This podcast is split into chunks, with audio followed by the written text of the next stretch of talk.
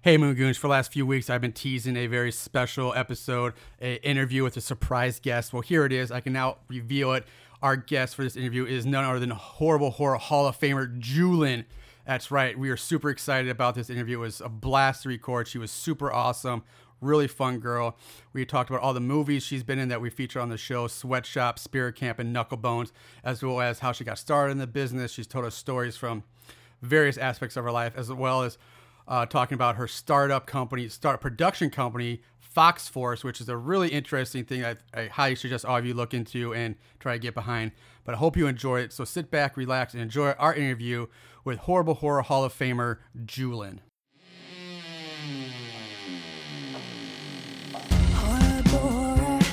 So bad and scary. Splitting up is never okay. Plot, who needs it? Don't turn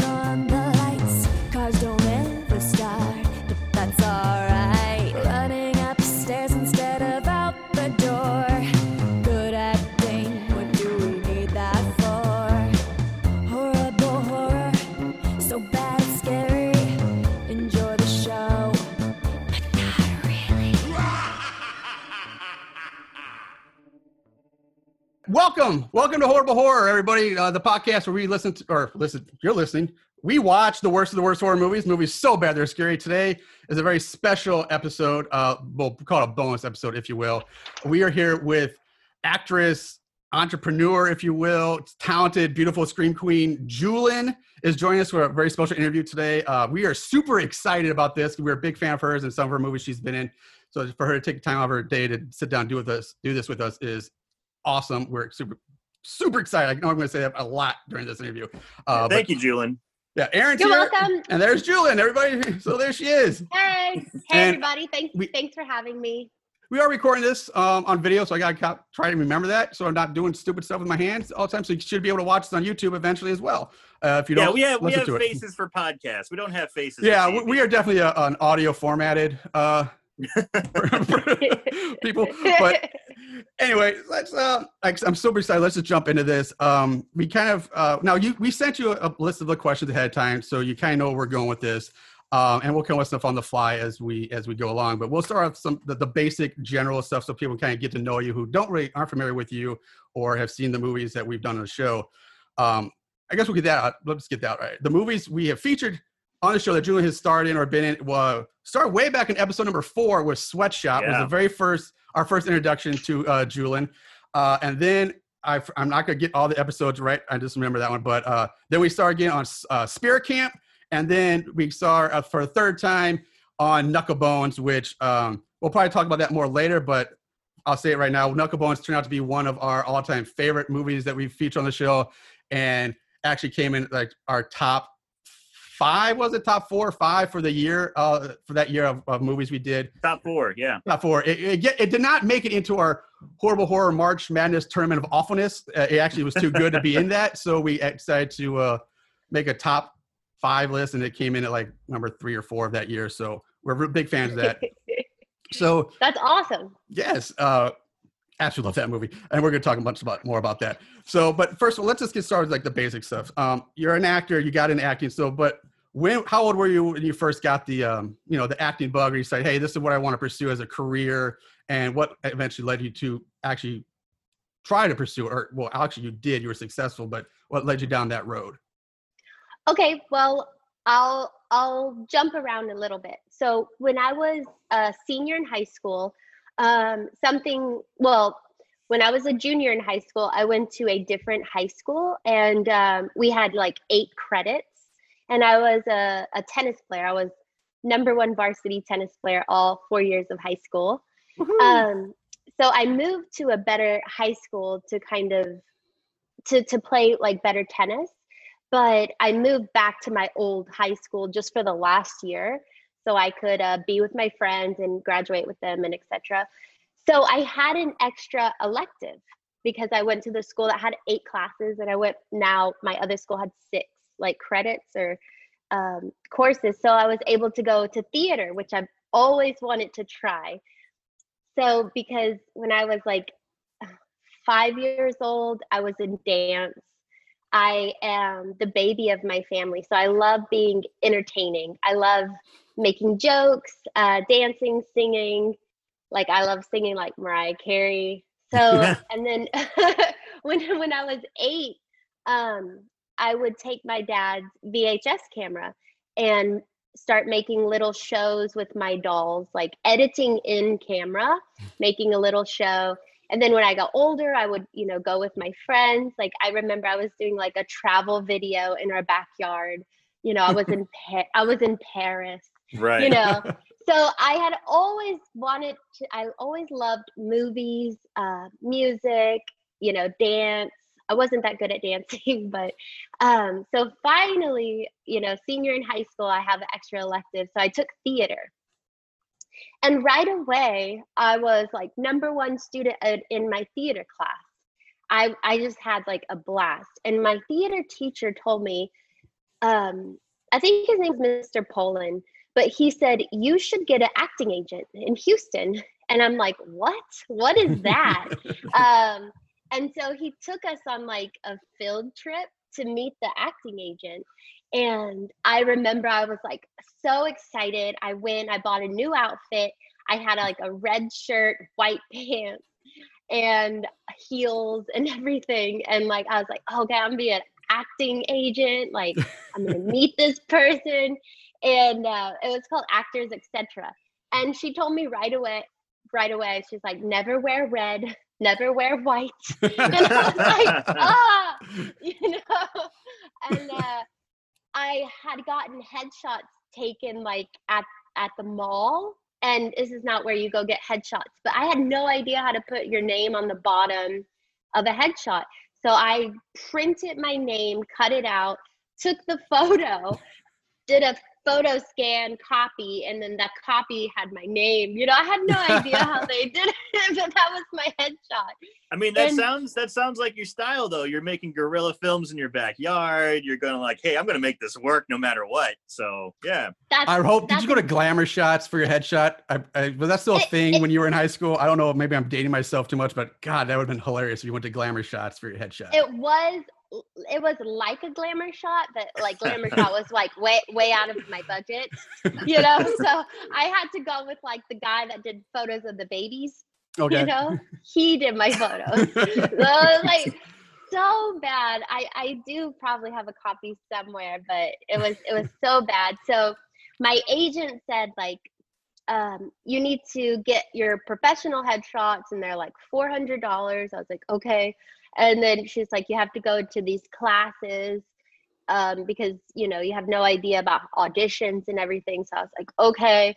So i like right at 18 sorry i started going to classes and i got an agent i got headshots and these were like black and white headshots back in the day. Right. and i never i never got a job like for two years Hey, hey, it, it you know it takes time to ripen on the vine. That's the So grind, you- though, right? That's yeah. the grind. Yeah. So so you you made it into acting. So oh, I'm just kind of curious. When did you change your name to Julin? yeah, Just- that was my next question. name. Yeah. You went the Madonna route and, and did the Julin thing. And I yeah, I really hope that was in high school. And before you even got into acting, you were just like, you know what? This is my thing. Uh, this is gonna be my thing in high school. I'm just Julin now. Because you were born Jennifer Jean. I'm probably gonna butcher the last name, but is it Gu- Gulin? Could could be Julin. It could be Julin too. Just spelled differently. Guleen. Guleen. Guleen. It's Okay. a, a, a Swedish Swedish last name. Cool. Um, but when my grandparents came from Sweden, they spelled it wrong as well. So I'm the only. Well, we say Gullen now, so you could say Gullen. We're the only like Gullens. If there, there's nobody else with my last name, unless they're related to me or married to somebody related. So it's kind of cool. Um, so okay, so I got into acting, right? So Right. uh, I'm 18. I'm in acting. Uh, it was not in high school. I only played tennis. like in high school, like that's all I did pretty much. So, um, but I I was modeling too because um, this girl she told me she's like, you know, I I made thirteen dollars an hour for handing out gum. I was like, what? You made, you know, this was like a lot of money at the time. I was like, thirteen dollars an hour for handing out gum.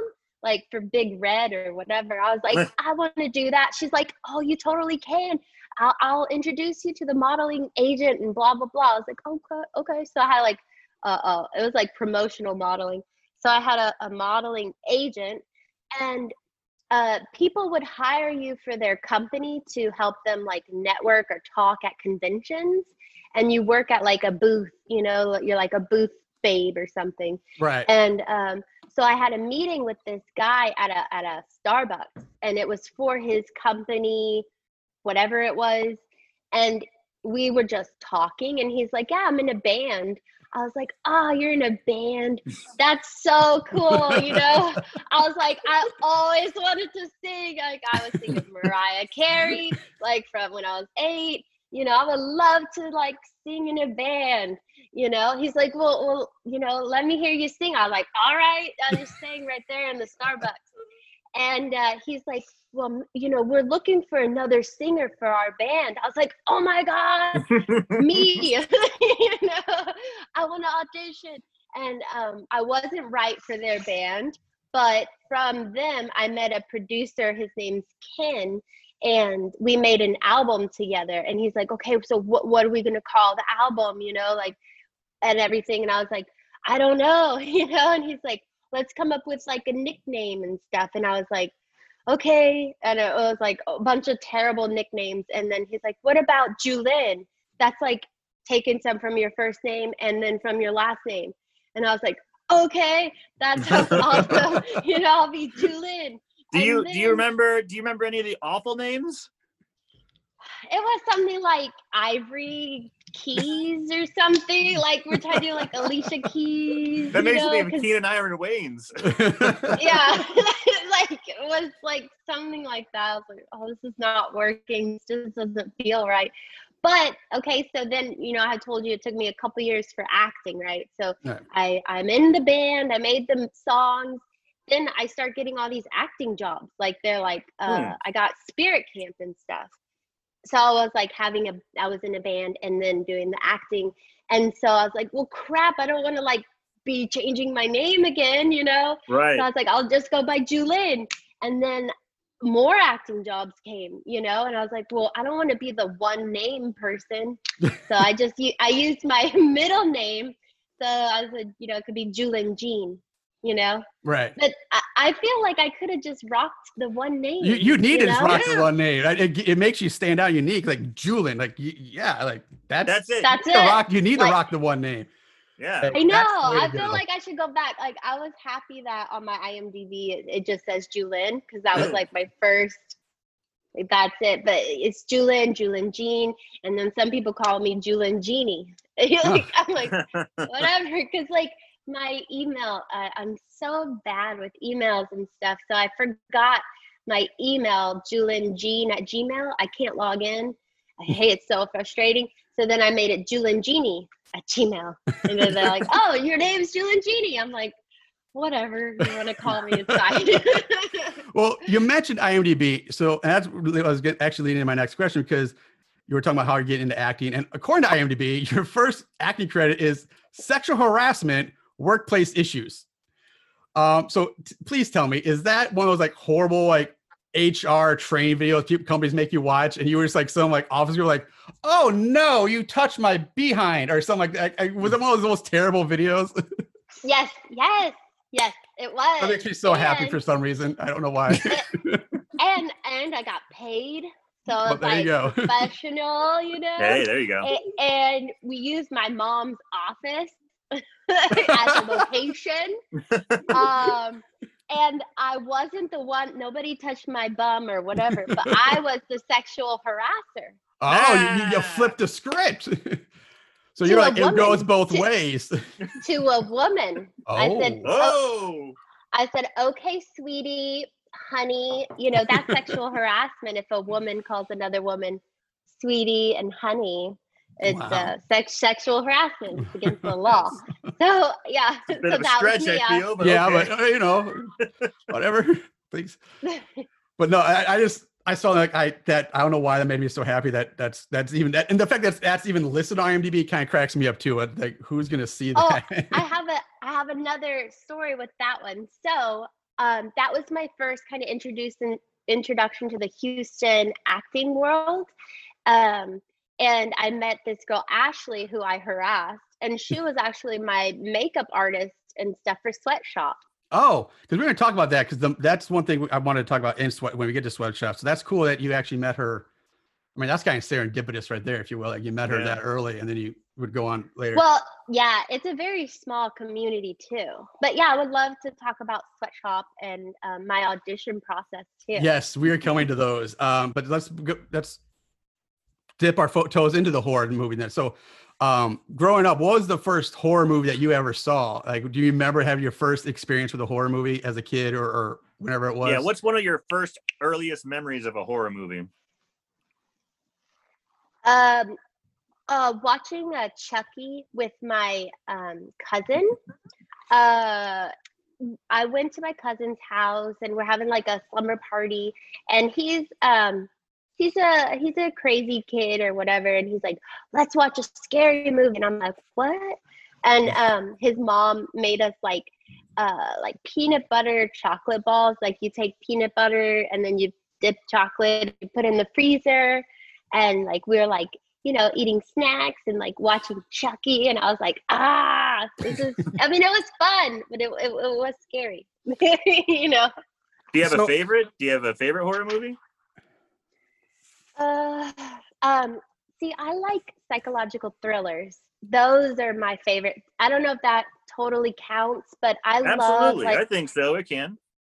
I love American Psycho, um, The Hole with Christina Ricci. I think no, no, Thora Birch. The Hole with Thora Birch, and um, see, I wrote some down, but it, it's like American Psychos. That's Yeah, a great I mean, movie. I mean, that is it is a great movie. I will say that. I would definitely call. I could. I could call American Psycho a horror movie. Absolutely. And if you've read the book by Bret Easton Ellis, woo, book. that gets even darker. yeah, the Holy book is a whole nother. cra- That's, I haven't read the book, but uh, I am going to now. That's one of the only books that when I was reading, I'd read a chapter and be like, I need to stop. I'm really disturbed by what I just read. I can't read anymore. I need to put this down for a while. And like two days later, I'm like, okay, pump myself back Just up. psych and yourself back up for it. it. Yeah. Oh, that's awesome. That's awesome. Yeah. Uh, so then on the upside, then what's the, what's the worst horror movie you remember seeing? Do you have one of those that sticks out in your head? That Uh, Leprechaun. the original Leprechaun with Jennifer Aniston? yeah. All right. it's like- I thought that was so stupid, and that leprechaun is so annoying, and he's ugly, and yeah, I just like hated him, and it just it wasn't fun for me to watch. It was like That- more annoying. Like Chucky's a little cute, you know. He makes funny jokes, you know, but like Leprechaun is just like, Yeah. I, I don't blame it. Like we, we we've done Leprechaun on the show. We did on our us- obviously around St. Patrick's Day years ago, and I Yeah. kind of I kind of remember mirroring the same thing you did. Like I just didn't. I think I called Fish uh, Baby's first horror movie is like Fisher Price horror. It just wasn't quite there in, in respects to that. Um, but yeah, I kind of Yeah, agree with you on the it- Leprechaun front. I, I we've, we've obviously done a lot of Leprechaun movies Wow, here, Leprechauns. but we also have our guilty pleasure horror movies. I mean, it sounds like you kind of have a little bit of love for that movie, a little bit too, even though you kind of think it's stupid. But is do you have one that's like a guilty pleasure horror movie? I like uh, uh Jaws. Jaws. Jaws. Well, that's Yeah. a great one. I, I don't know if I call Jaws that. is a classic. Yeah. Yeah, I, guilty pleasure is more like you know it's bad, but there's something about it you like it anyway, even though you know it's a bad movie. I mean, Jaws Oh, is considered all, a all- classic. all of mine. All of mine. All right, I'll accept it. there you go. That that works. You have a sense of humor about it, so that's awesome. Uh, um, Aaron, uh, I think you you want you want the next one. Yeah, yeah. It Go was just uh, you know, we talked about the horror movies and especially the ones that you love. Now, kind of going on that, you've been in a good, nice handful of horror movies. I mean, um, what was like your favorite? Like, which which character that you like, and which was your favorite death scene? What was what death scene did you like the most? Because you've been killed a few times. So, which way did you like getting killed the most? Oh, okay. Well, the only the only thing that let me see. Well, uh because sometimes when you have like a death scene, it's like very annoying. It's long hours and it, it like sucks. So the the the experience isn't that good.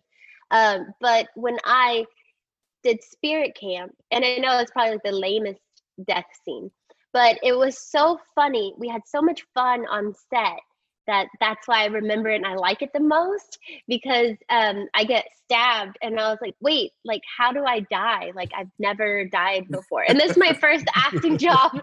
And they're like, well, yeah, like you would, you know, you have to act. I'm like, how do you, how do you act like you're dying? Like I just couldn't do it, and so I'm like, oh, ooh, ooh.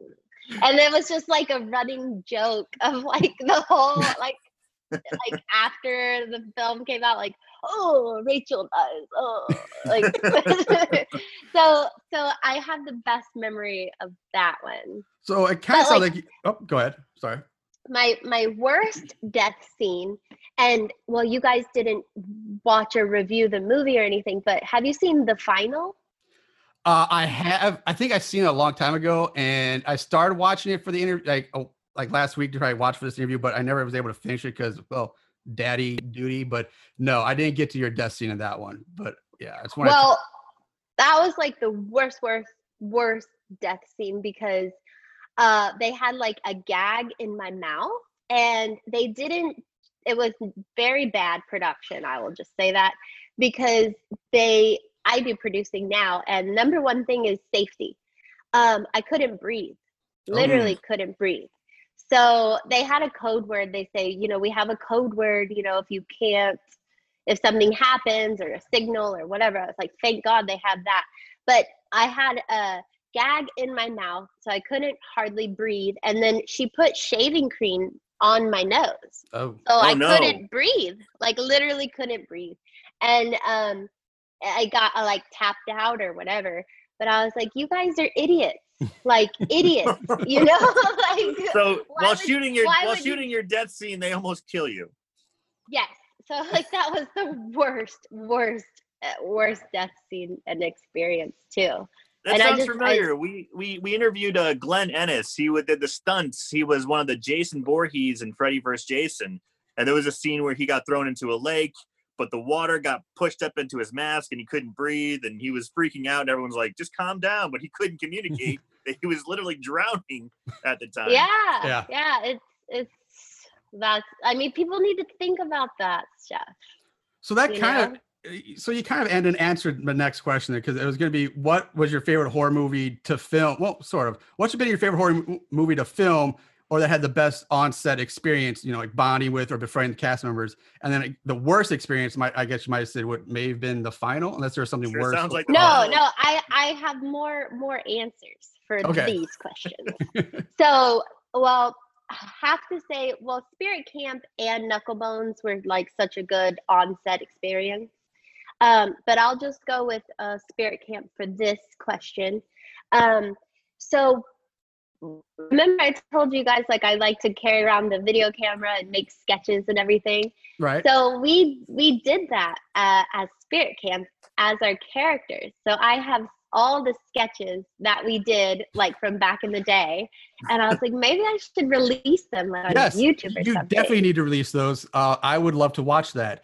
Uh, that we we had just such a blast. We were so high energy, like actresses, you know, just starting out. Like, oh, we're gonna make this awesome film. We're, you know, we had just such a great time. And the funny thing is, um, the director Kerry, he was like, oh, it's an '80s slasher flick. So I was like, okay, '80s, like we're in the '80s, right? So I like had my hair like '80s style. I had socks that were 80s style. He's like, no, no, no, no. It's present day. It's just 80s genre. I was like, what?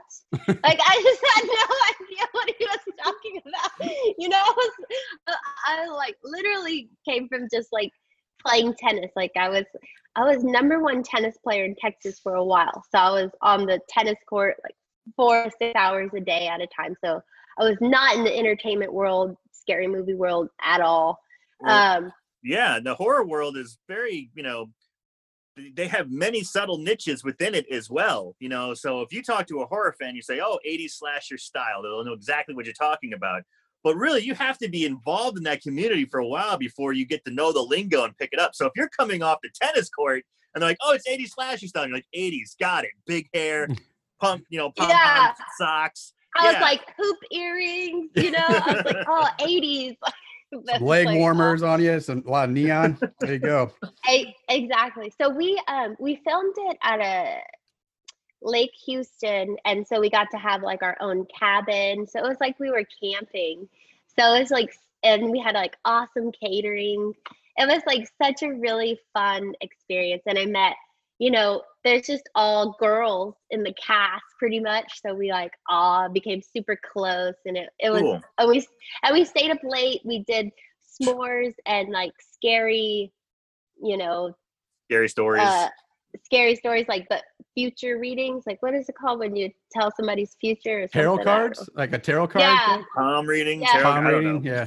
yeah. So, some girl was like doing all of that and stuff, and it, it was hilarious. And then, and then the worst one was was uh, Boggy Creek, and I know y'all had a, a a question about that one too. Yeah. So um, basically, when I got cast in Boggy Creek, uh, and and this is still like a longer story. So me and Denise had this running gag of like how many things can we be in together. We want to make like a drinking game out of this, right? So like You're getting pretty good at that. in- anything I was in, I wanted her to be in, you know, anything she was in, like I was in, you know, we just really went for this. And so we both got got in Boggy Creek and um, her role was better than mine. I had like, they're like, oh, okay, you're to play uh, a Kay, this guy's wife. I was like, okay, that sounds whatever. Like, I don't even know if I read for the part. They just like asked me to do it. I was like, okay. And then I was like, so what with the uh, uh, wardrobe and stuff? And my agent goes, oh, uh, they'll tell you when you get there. I was like, okay, whatever. Like, I guess they have wardrobe there because all the films I have, they have wardrobe for everybody. And so I get there and they're like, you're not going to wear a wardrobe. And I was like, uh, uh, excuse me? Uh you know you know i don't do uh nudity or anything. You like you know oh oh Mhm. what? Oh oh you don't? You know they're trying to like be skeezy about it.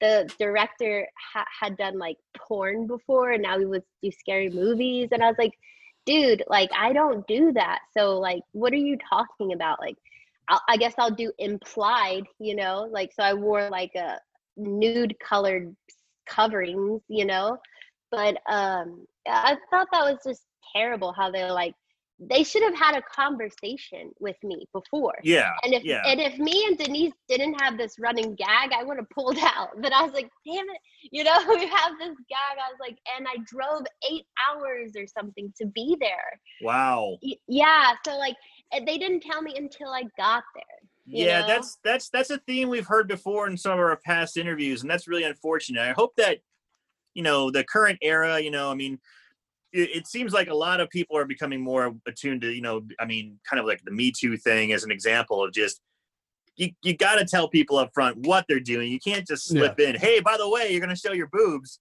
You know that's that's not cool. So is that is that okay with you? Like, Right, right. like, no no it's not actually like i you know this is a different thing you know yeah i mean if, if if you're going to do it tell them up front you know why why are you doing this you know cloak and dagger bs that's just so sleazy. Yeah. It is, and that's exactly how I felt, and that's just like why I just don't, I just don't associate a lot of people like I'm friends with, directors, friends with, but this I'm like, nope, no, thank Yeah, you. So right Uh, well, I actually pretty much covered all my questions I had for Boggy Creek later. Uh, like the fact that they, you know, how they pitching you to be, you're going to be naked. And he like, didn't i even think tell Boggy you. creek Boggy Creek, yeah, whatever. Um, so they didn't even tell you, and that, that's that's crazy. Um, It but is, and and it's like they, it's like they tried to get like the wardrobe girl to like coach coach you into this. Like if Mm. I hadn't been such a strong person, athlete, whatever, like I, you know, I maybe could have been convinced or something, but I feel like it's very important for women to have strong opinions and and be, you know, just strong in who they are and say like, no, no, bro, not okay. right You right know, That's a great answer, to- and we're going to touch on that some more later because because I definitely want to uh, get your opinion some more on, on that subject. Um, but just uh, talking about like you said in uh, Boggy Creek, um, you didn't really uh, you just kind of pitched you and they said you want to do it or something. But what's been your pro- process like for a process? But what's the auditioning process like for the, especially on the indie scene? Like, do you are you often how much of are you auditioning? And like you said, or people just come to you say, "Hey, do you want to do this?" Um, well, it varies. So when I when I first started, um, the audition for indie film versus a, a bigger budget film, um, you go straight to the director. Like for the first audition, for the bigger budget, you go straight to the casting director. Um, so so you get to meet the director right away. Like with Sweatshop, um, he actually came to my agency um, and you know i was still very new at that time. So he came to my agency and he asked me to um, it was a better agent just saying than the one that told me the red didn't work. I had already upgraded to to the best agent in in texas so i already upgraded at that point. So he went to the best agent you know and i was like that's cool and he's doing a film and i was like well that's cool and he asked me to prepare a monologue uh, for the audition so I was like, okay. And and you guys already know I like American Psycho. So I I did that movie. I think it's is it called it's with Ellen Page and she like cuts off this dude's like balls hard candy. Yeah, I'd say it's candy, like hard candy or candy, something like that. Yeah, Candy. yeah, I know. Yeah. So I do that monologue and I think I like juggle the balls or something. and he Best loved choice. it. but I had I had not read Sweatshop's script. I had no idea what it was about. I had no idea who he was. But I was just like, I just want to play like this crazy psycho girl kind of character. And I, I thought the monologue was really cool. So I did it and he loved it. And he casted me that way. With Spirit Camp, uh, we went to uh, Kerry Byers' loft. He was a, a very well known um, headshot photographer in town.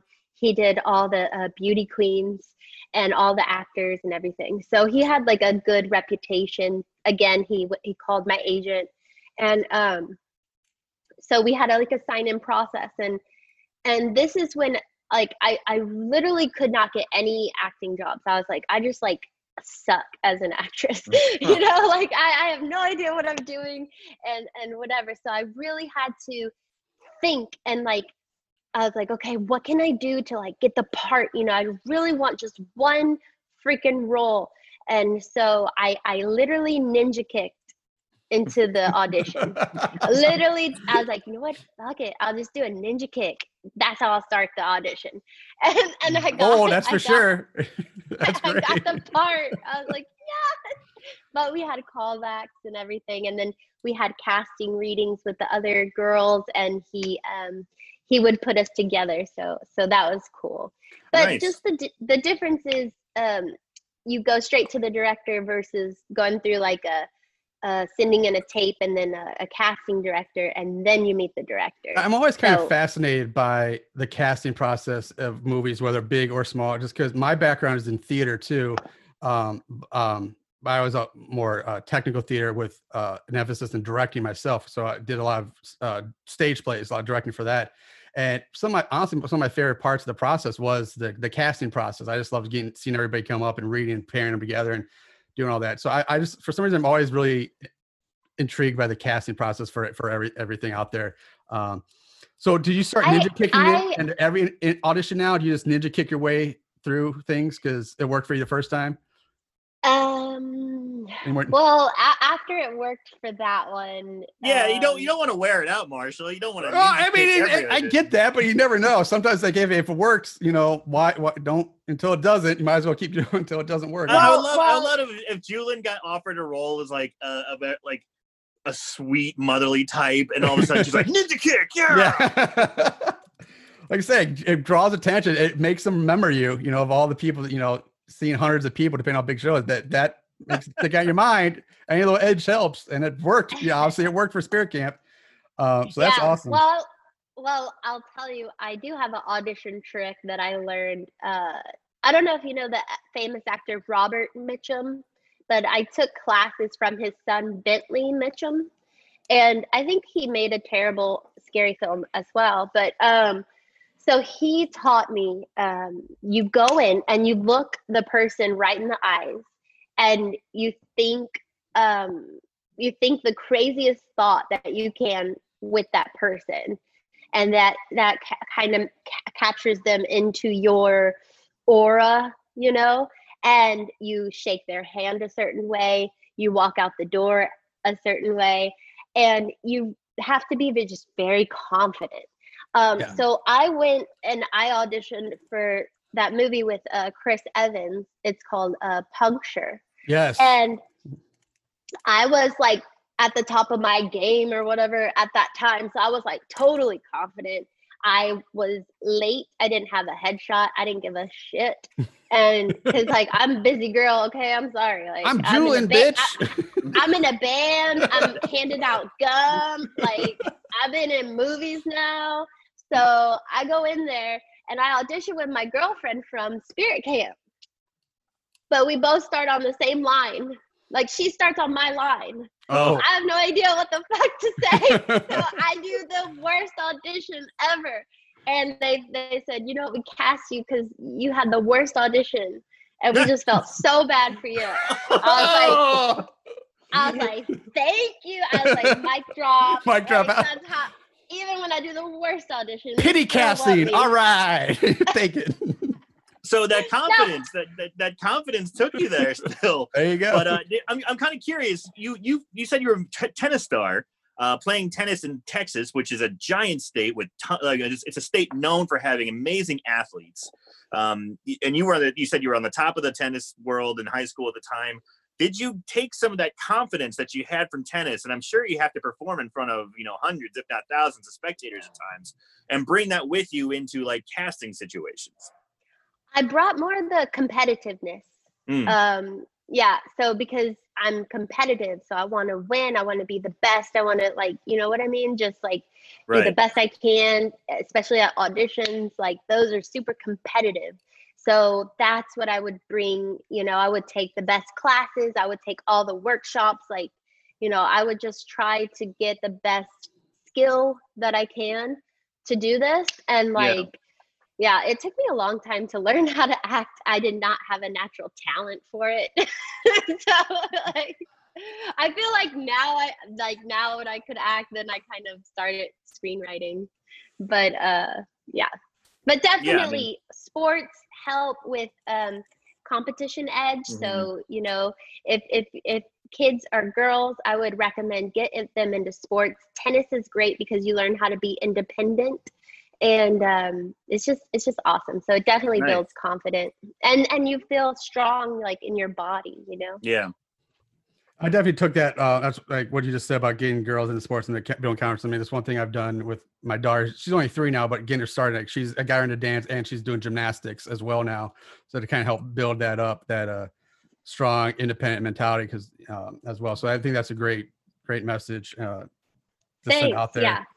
Um, now, of all the horror movies that you've been in, uh, and granted, we haven't seen all of them ourselves yet, but um, so don't think it's limited just the ones we've seen. Um, but of all the ones you've been in, which one would you like to most see get a sequel? Um, well, I really people love like cherry bomb, and people all over the world love a cherry bomb. Um, I had people message me from Brazil. Um, it went to Germany, and uh, it even went to Asian market, and they Nice. totally re- they replaced me on the cover because I was like too sexy, I guess. um, so I would love to do Cherry Bomb again. Plus, uh, I feel like I could, I don't know, be some kind of more of a spicy character. But good, new- well, a little bit of news: Knucklebones is having a sequel. I just talked to the director yesterday. Oh, that's Nice. yes. I'm sorry. Yeah. we've like we've talked many times. Like that's one we've even said like we want to see a Knucklebones too, and we oh, you just made my day. He- you made my week. Yeah. He said I would be in it and I could be like funnier, you know, because um, when I started acting, I, I wanted to do comedy, You know, that's why I ninja kicked into spirit for and I played such a wacko personality Yeah. because I just I love like comedy and acting. So he said you're gonna be in it and you could do more of a comedy role and stuff. So yeah, I would love both. I was thinking I was like, why don't why don't I just like do Cherry Bomb 2 or something? You there you go. Um, God, Knucklebone, I'm so excited about that. That I'm gleaming over here. Um, All right. but calm down, big guy. I know I'm trying. I'm trying, but that just all right. So, but speaking of acting and comedy, and you've mentioned earlier that you are doing some, uh, you've even done some script writing, and that you're producing now. So, you've branched out from the acting, and like I said, you've you've gone into directing, writing, producing. Apparently, according, you've even done a little bit of editing, composing yourself. So you're a woman of many hats. Um, but is of all those hats, is acting still kind of your favorite? Or do you have a new favorite now that you're kind of moving away from acting into something else? Well, I always um, was a writer. So when I was younger, I would write in journals. And then when I was 15, I started writing poetry. And um, whenever I do something, I really love to study it and, and study it and do it well. So I would study poetry, how to write like Shakespeare or um all the other like great poets, and just how to structure everything. And then um, and then I did acting and I did song songwriting and singing. Um, I don't know if you know, but Disney bought one of my songs, which is so awesome. No, no. Oh. Um, yeah, Did you so write I've "Let It Go" for Frozen? Is that you? Is that your work? Let it go. Because my daughter's obsessed with Frozen right now. I I want my goal is to write um, a Disney princess movie musical. That is a, a future goal. But I wrote um, a song. It's in Pretty Little Liars, uh, season two, episode six. I didn't realize that was a Disney show. Yeah, uh, Freeform. Free Disney owns Freeform. okay. Gotcha. Um, so uh yeah, so uh I love writing. Writing would be my favorite. And so when I started getting into screenwriting, again, it was a long process. I wrote um, my first script. It took me two years to write it. And I wrote it based on a story that I heard um, about my friend. She's from Colombia. She came to the US and she won the world's salsa dancing competition after training for only a year. So I Wow. wrote a, a movie about that, and I teamed up with Chris Hauty. He's the guy that wrote Never Back Down one and two. I don't know if you ever saw that one, and Homeward Bound.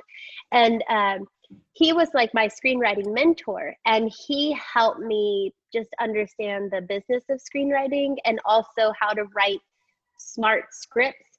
And Mhm. then I, I took what he taught me, and then I just uh, study, study, study Right. uh, research and so i just i love writing because then you can just chill in your pajamas you can write but uh, i do love i i mean i love uh, producing i still love directing i love running my company um, but i guess favorite favorite would be writing okay. nice.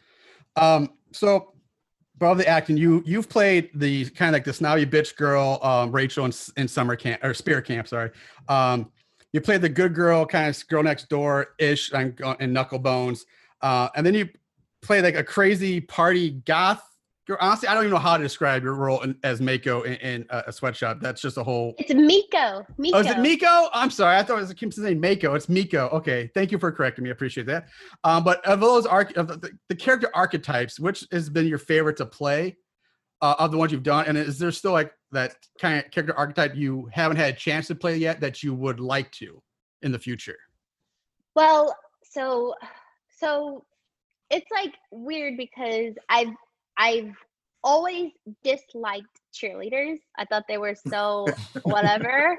but but I still wanted to be a cheerleader because I told you I like entertaining, you know. I was like so it's like I love hate cheerleaders. So I was like that was super fun to actually play a cheerleader, get to play her like a idiot kind of person Mhm. Right. um so that was fun but not the most like exciting role um i would love to play like a ufc or a boxer type uh champ that would be like my favorite role kind of like a kick-ass kind of role The badass we could- bitch. yeah. yeah, and mix that in with a little american psycho maybe Something. so like a crazy, you know, A crazy bad slave- Evan. crazy, uh, like yeah, just UFC kind of fighter. And then I could train. You know, they train you and I'll get in really good shape. There you go. So- Yeah. but but that would be that would be cool. Um, Awesome. I love doing uh, stunts. So there's a, a funny Hmm. story. Um, I don't know if you know David McLane. He's the original inventor of Women of Wrestling, uh, Glow and stuff. Yes. Uh, yes. Well, I, we're, from we, the eight- big. Yeah, we're big wrestling fans, and uh, so yes, I'm very familiar with Glow.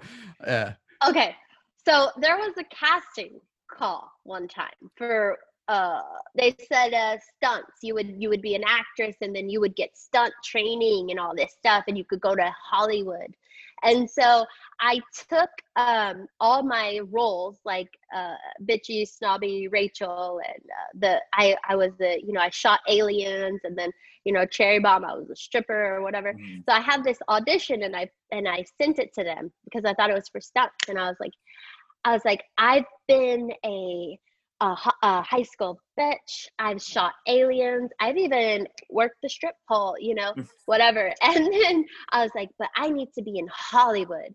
And I sent it to him and he loved it. And he was like, Yes, I want you on the show. He's like, It's women of wrestling. I was like, Wait, what? I was like, "What? I thought it was for stunts. I was like, I was like, this is just not. Again, I'm fooled. You know, like you think it's one thing, but then it turns out to be another. And then uh, the show got delayed two years, and then at that time I was already doing other stuff, so I didn't actually go be a wrestler.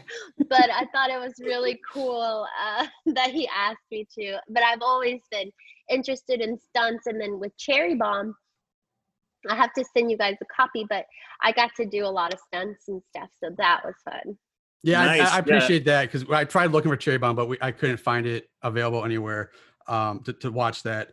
Um, so speaking of the characters, like the ones you've played though, so what's the ones that you kind of like most relate to you as a person? Like which one of the characters you play is the most closest to the real Julin as a person? Uh, See, I was thinking about this and I was like, ah, you know, I was like, I would say like, because none of them are athletes, none of them are Well, smart. you cheerleading's an know? athlete. Come on, Rachel. Rachel, the cheerleader. Cheerleading can be considered an athletic. You know. so so- yeah so that's what i that's what i came up with i was like you know what i have such a big personality i think rachel would be mostly to, me, towards me because i love being entertaining the center of attention just kind of goofy so i think that one would be the closest to me and um also that was the one that i that was like one of my first roles so i really probably didn't know how to act too much so i probably used a lot of my personality to do that and uh I feel like I did do some like ninja moves, like going through the forest. You know, I was like, "What the heck is wrong with that? Like way overacting." but I had a blast. Um, Nice, nice. Yeah. yeah. and I know, I know that's that's that's that's pretty fun.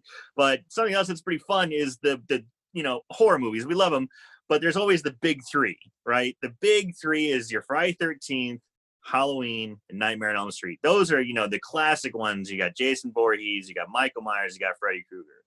Halloween is still in production, still going. I mean, they they're they're still making Halloween movies. Friday Thirteenth is caught up in legal limbo, but it's gonna, you know, people are chomping at the bit for more. And from what I understand, Nightmare on Elm Street's probably gonna get rebooted at some point. But with that said, they're the, the some of the three staples of horror, right? Um, I'm just kind of curious, just as a fun little question, which one would you like to be cast in, and who would you like to be killed by? Jason Voorhees, Freddy Krueger, or Michael Myers? I am a Freddy Krueger fan. That is my jam. I love Freddy Krueger. That was like I love that movie growing up. So I would love to be, I don't know, uh uh, you know, maybe some kind of like I don't know, mm, flimsy girl on the phone or something and just like, oh, she gets a knock at the door and it's like nobody's there and then like it's like oh okay i'll just go back to like uh whatever and then uh have him like you know come in the bedroom or the bathroom or something like Yeah, I that's love he, he's his kills are always so much fun because he can play with the dream world and he can like Yeah. come in through the floor, come in through the drain, or you know he can. come He's in so coming many through a ways. telephone. She mentioned being on the phone. He's coming through a telephone in the very first. I mean, that's an iconic. yeah scene. maybe maybe like i'm an executive you know i have like a job interview like on the phone and it's, it's very serious and somebody keeps tapping at the window and i'm like what the fuck man you know like and like so sorry about that where were we you know and then like the phone gets just no he comes on he's like you're not getting hired or something bitch. You gotta add the bitch. And it- everything Freddy says, you gotta add bitch after. You gotta- apparently. yeah. and then I'll just be like upset, you know, because I'm like, "What are you talking about? You owe me a raise," you know. Like, I'll give you a raise, battle. bitch. And then he'll, yeah, I don't know, do something. Um, so no, that's cool. That's, that's, that's, uh, um, I, I, I, that's cool. I, I don't meet a whole lot of, I haven't met a whole lot of uh, Friday Thirteenth fans lately. It's been more, very, or, sorry, Nightmare on Elm Street. It's been very Friday Thirteenth oriented. Yeah. Seems like, like very heavy, but so it's kind of refreshing to meet uh, uh, somebody who's more on the Friday Thirteenth. God, I'm all Nightmare on Elm Street Freddy side, Krueger. Yeah. Freddy Freddy Krueger side. Krueger. Thank you. Yeah, Yeah. My, my Um, wife, my wife still loves Nightmare on Elm Street. That's her number one. Yeah, Yeah, yeah. I can say 'cause- I- maybe Oh, it's sorry, for the on. dreamers. For the, The, there you go, the Dreamers. Yeah. and there- there's also more a little more um i don't know like i said some comedy and lightness to it because there's more on the fantastical side of things with you know the dreams and, and, and the crazy kills that go on in there so it's a little more Yeah, I, It- I love incorporates that. I, I feel like they should do more of that stuff. Definitely. um yeah, but it's gonna be so hard because Robert Englund's so old now. yeah You know, the guy who played Freddy Krueger is he's he can't. He wears he- a mask. Yeah, but he's se- he's just seventy burn makeup, but- years old.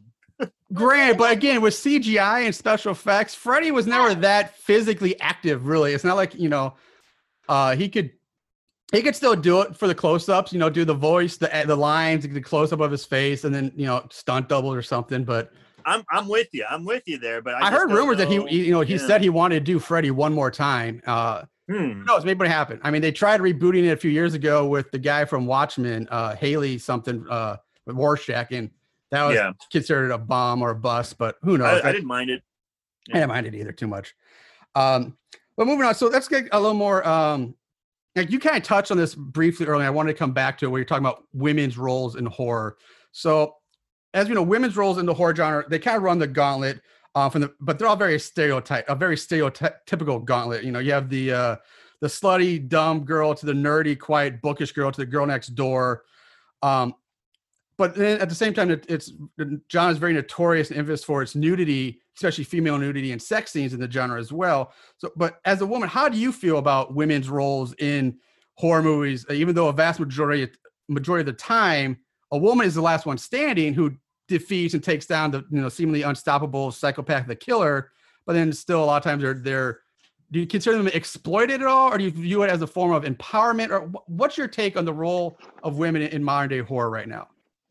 Well, well, you talk about women's roles, but you have to talk about men's roles too, because men are always playing the uh, the monster role, the rapist role, the killer role too. So I feel like they're just super stretched. They're not realistic at all. I don't feel like they're empowering in, in any way. I think it's just completely entertainment, just entertainment hands down. Um, I let me see. I when mm, I think it's just yeah, I think oh, as a screenwriter, this is what I was going to say. So as a screenwriter, I've heard that um you want to make your character whoever is going to get killed um, very flawed so you have a reason to kill that person so usually with women uh, it would be like a sin that they commit or uh, you know something they do i kind of look at it like they're like the village idiot kind of person. Either the village idiot can get killed or you know the village idiot somehow pulls through and makes it towards the end. But it's not like you're mad at that person um or you know you you want them to win. You don't want them to like get killed or anything. But um as far as the uh, nudity and all this, I feel like you know, scary films are are mostly written uh, for men. What I've read, and they, you know, it's just entertainment. So because I've had friends that. Uh, you know they'll show you know show their boobs or whatever in film and stuff and i feel like if you want to do it it's fine uh you know in europe that nudity in film is is more open it's it's more Mhm. like that i feel like that's also why like i had to simmer down with the acting because i am just not that person but that doesn't mean there's something wrong with me or something wrong with anybody it's just that's not who i am Right, But- right. I think I think it's just it's it's like it's entertainment, right? So so you want it to be titillating, you want it to be exciting, you know. So if, if somebody's gonna get killed because they're like being a dumb idiot, like taking their top off by the pool, you know, like then then there's a reason to kill them, you know. As the as the writer, you have to make you don't want to kill like a hero type person unless they're they're very flawed. Um, so that's just what I've learned, like screenwriting and everything. So I hope maybe that answers your question a little bit. But as far as for uh, empowering women, I really like um, like uh, Judith Ginsburg, who writes like things for Congress, like that kind of stuff is that is empowering or like girls trip the super awesome comedians who are like edgy uh those kind of roles are like very empowering but for scary films and everything, I feel like it's just entertaining. And to me, I don't, It hasn't quite reached that level yet, right? yeah, I don't, Yeah, it's like horror even- movies. Horror movies always seem to follow formulas. Kind of what you were saying. You know, it's like you've got your your your your bubble-headed co-ed type gal, and then you have your stoner guy, and then you have you know the girl next door, and then you have the jock, and it's Yeah. you know And, and it's, re- those repeat, people are, repeat, repeat. Yeah. they're, they're flawed characters. So you're like, it's okay that, you know, that guy died or whatever. Um, but how do you guys feel about the men always being portrayed as like the monster or serial killer guys? Like, how do you feel about that? You know, I what? mean- I- Is there that's, not- that's an interesting For question. You know, me- I've never, I've never really thought about that, and it's kind of you kind of throwing that, uh, you know, kind of putting it back on is actually very interesting. Uh, and it makes you actually really think because I've never really, I I haven't thought about that. And I, I mean, I guess it makes sense because men are always, you know, if you want a horror movie, you want your killer to be large and imposing, and men are normally naturally bigger and larger um, to make that more imposing. But uh, there was, I'm going to call back, really, back to a movie we did la- around last Easter or something like that, or maybe not this year, but the previous Easter because pandemic and all that. But uh, we did a movie called Bunny, and in that the killer, it was a slasher, 80s throwback slasher, like you know, just like a lot of them. But the killer was uh, a woman in that one, and I remember I actually really liked that change of pace. That it was very, it was unique. It was very different, and it, I mean, the movie was pretty terrible by all, by most standards. But I did really like I did like the fact that they went differently, where the woman was the killer, and it, she had a unique look, and it, it kind of flipped, kind of you know flipped the the, the normal stereotype genre u- u- upside down. Um, but I, yeah, I don't know, you know how I feel because I've never really thought about it before, and that's a very Yeah, Yeah. it's very interesting. And like, I wish I had a better answer right now, but it's like I want to go like I feel like I need to go away and like ponder this and, and just think about this for a while, and then come back with a proper answer because that's a very I'm very Yeah, unique I perspective mean, to for, look for at me, for me, I'm I'm that's a, that, that I've also probably never really have, haven't thought of it about it as much, but uh, I'm kind of piggybacking off of what Marshall said. You know, often you so often you see the men as the the the, the killer, and you know, in in society, yes, there are more men serial killers. Yes, there are more men murderers.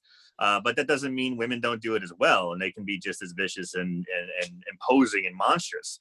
Um, and I, I I'm glad you brought up the movie Bunny because that is one where it's, it's convincing. It is real that this woman is this killer. yeah, We've watched other ones with women killers as well, but it's always like the big reveal. It was a woman. Whoa. Whereas in Bunny, it was it was like, hey, this this lady is out for blood. She's going to kill you. So it was it was kind, but it was convincing. It was real. So I think we actually kind of liked that one a little bit better. Um, I mean that's one reason why I then you liked were- it better, or, or at least I liked it. I mean the movie overall is pretty terrible, but I love that fact about it.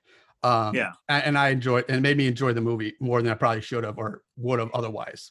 Yeah. well good i think i think the way that you feel about the men always being like the serial killer monsters is the same way i feel about the women playing like the dumb ditzy roles you don't think about it too much or it doesn't Mhm. really affect you because you just don't you just it's a character so it doesn't like women are not like that so it Right. doesn't it doesn't resonate too much it's like okay they're just this is a part this is a character Yeah, and then 2020 if you say woman i mean caitlyn jenner is a woman now i do not associate with that i don't associate with caitlyn jenner so now i say i'm a female Mhm. I could say that, you know, I am a female, I have female parts and stuff, you know, but I can't Yeah. say I'm a woman because I do not care about painting my nails every day and and and wearing all the makeup and stuff. So I actually I actually saw Caitlyn Jenner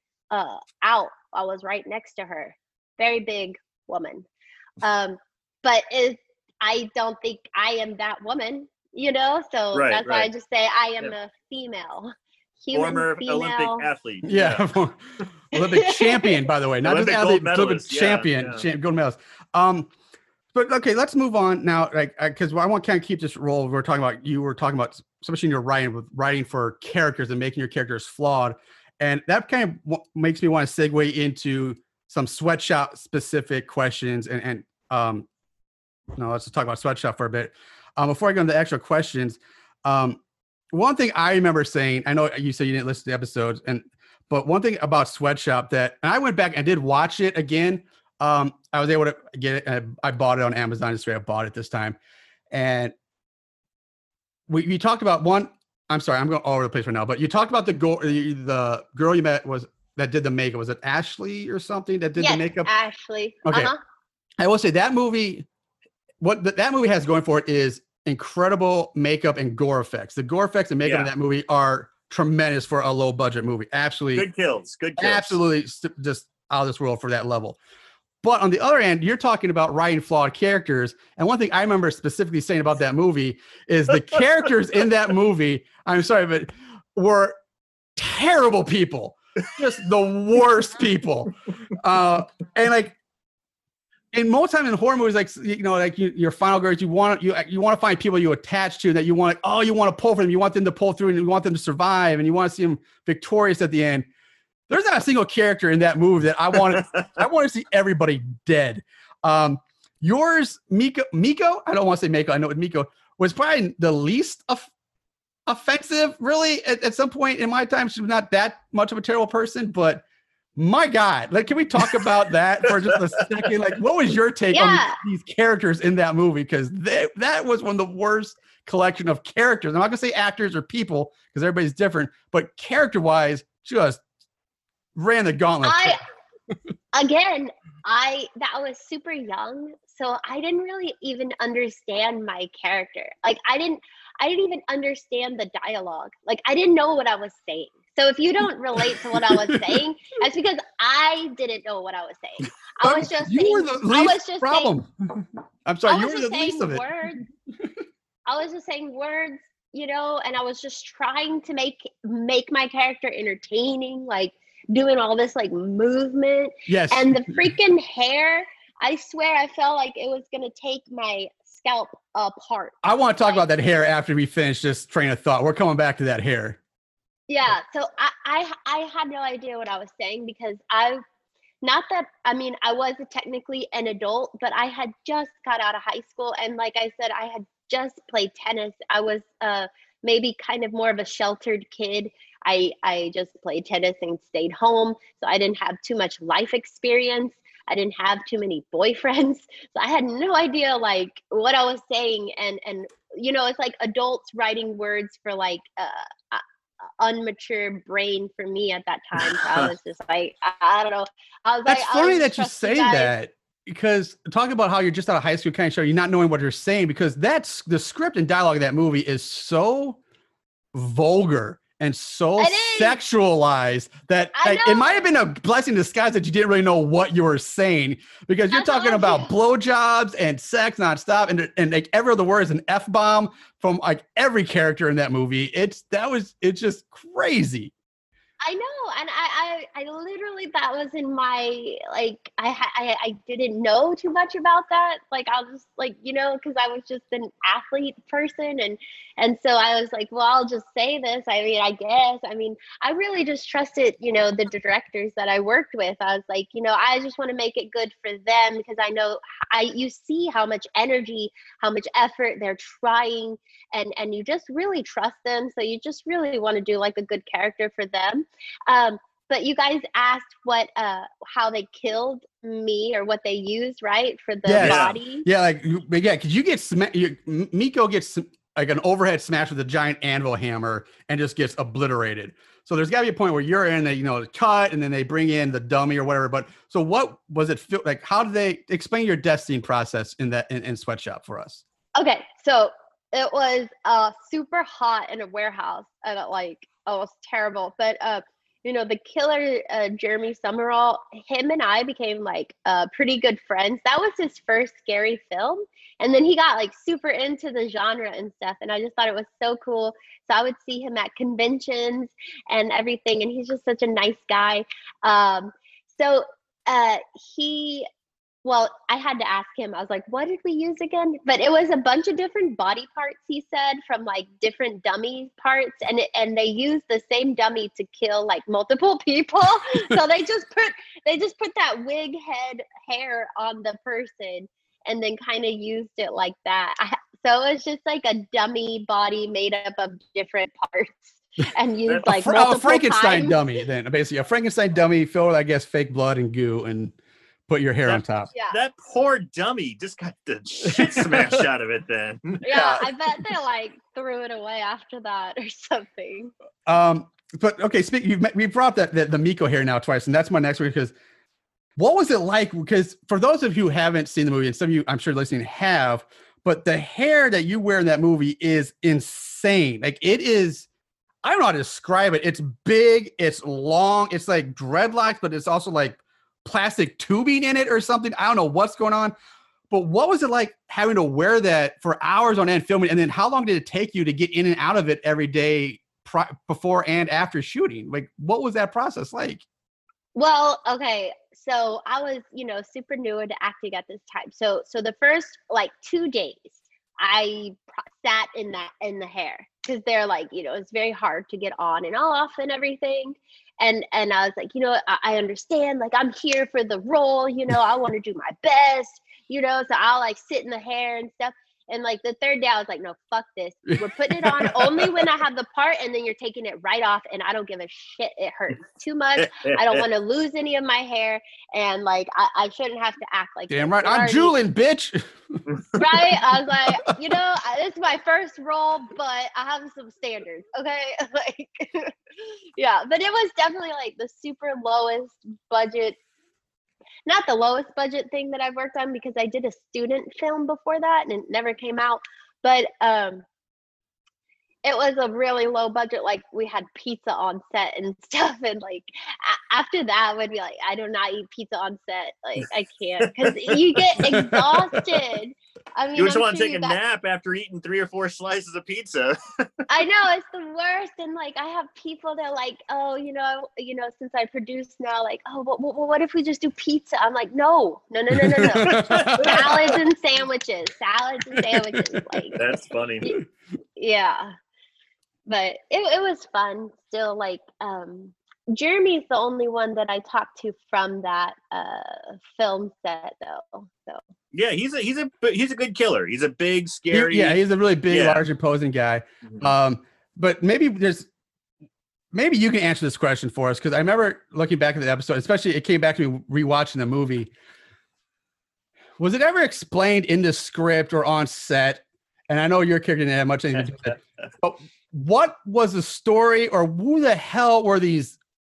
Hit was the killer like the, the ghoul girl, like the the the, the harem he had wandering around this warehouse was I, I was so confused by this watching the movie. Like Yeah, never, they were- they, they were never explained. We don't know where were like vampire girls. But and they kept multiplying. Like at first it's like there's one or two, and then they, and then there's like four or something. It's like where did these things come from, and why are they there? Was that ever explained, or like, do you know anything about that? So this is the how the movie was pitched to me. Okay. I was like, do you do you know those like raver kids? Like, aren't they just so annoying? Like, don't you just want to kill them all? That's sweatshop. okay. Uh, okay, like, yeah, with the ghoul, you know, this is just, you know, uh, uh, uh, it's just a scary movie. So these are just like, you know, bad spirits in the warehouse kind of thing. So Makes sense. 'cause- makes I mean, sense. if it was spirits in the warehouse, that's like a whole other story. That makes sense. But then, like, we were so confused. Like, to- we, we have the big killer who's killing all things, but then you have these ghouls. Like, are they, are like, are the ghouls like his henchwomen, or are they not related? Like, what's? We were so confused by what was going on with with, with those. I was like, oh. Again, yeah, I I didn't even read the script. I just read my lines. 'Cause I just I just I didn't even I when I watched the movie, I was like, oh, that's what happens. Like, oh, that's how my part fits in. You know, like I was like way too busy. Like, uh, you know, I was in college. I was in a band. I was uh, trying to be an actress. You know, I didn't have yeah, time that was to uh, read. that was that was released 2009, right? And that's also the same year you did Spirit Camp. So you had a pretty busy year. Yeah, well, you know, there was I think filmed 2006 or something. you I was gonna know? say, yeah. So the filming didn't overlap. It was just, it was filmed early and then released later, so there wasn't an overlapping of the two at the time.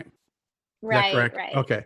Yeah. So 'Cause- so 'cause- yeah, because 2011 is also pretty busy for you too. You got a, a lot of things that were happening there. Yeah, that's know. that's when you got really busy. Uh, your 2010 2011 year because you had well, even though it was a negative experience for you, but uh, Boggy Creek came out, the final puncture, which is the one with Captain America in it, which is pretty awesome. You were in America, a movie with Captain America, by the way.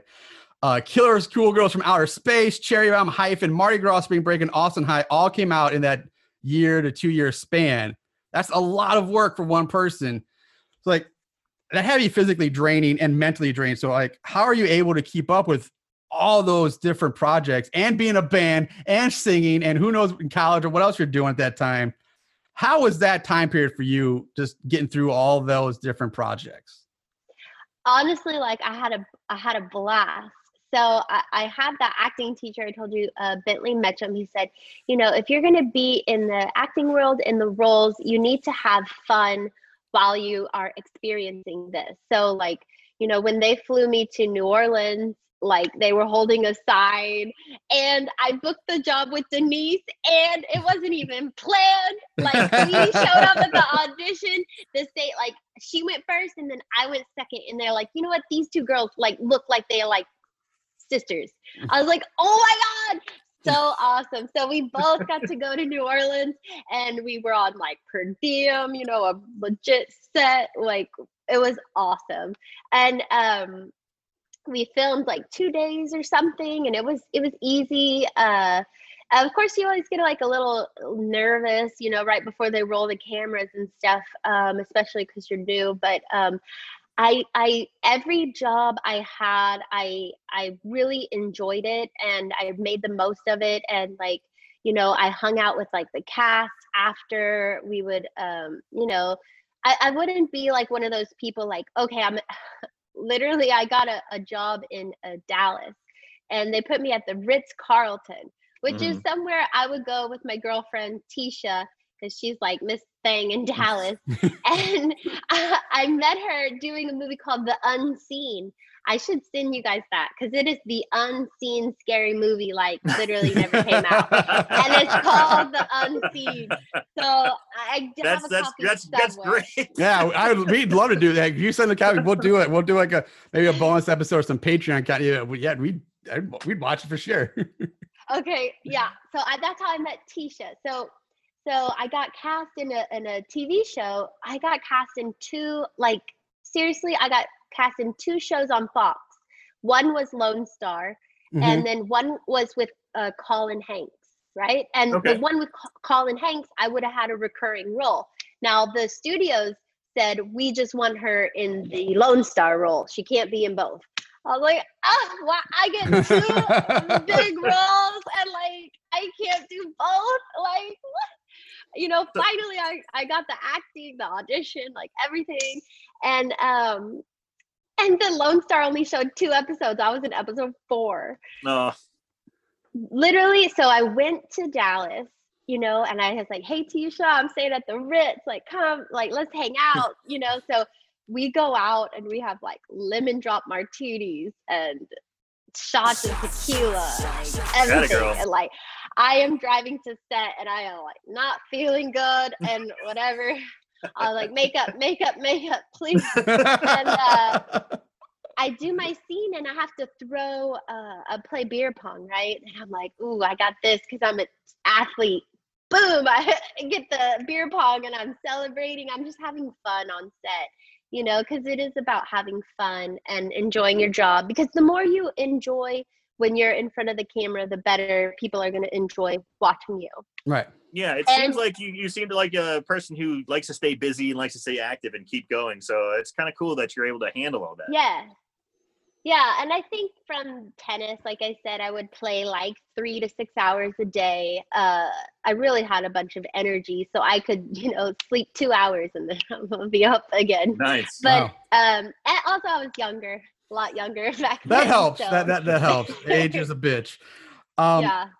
All right, so let's move on into um, well, we'll move on to some spirit camp stuff because I one of the questions I was going to ask you, you've t- you've actually touched on a lot lately, and we'll have, we'll go into a little more detail on it coming up. But so when we first did spirit camp years ago, uh, we actually reached out to uh, we were able to reach out to uh, the Nikki Roxy Van Diver. We were able to reach out to she we were she was going to do an interview with us, but things fell happened- through. It fell through.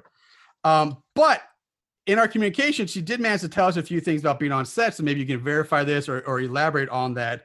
Um, first of all, she told us that the lake that you guys were at, um, that she said she I don't remember her swimming it, the char- character, but she said the character, uh, but Megan, I think, and she had to swim through it.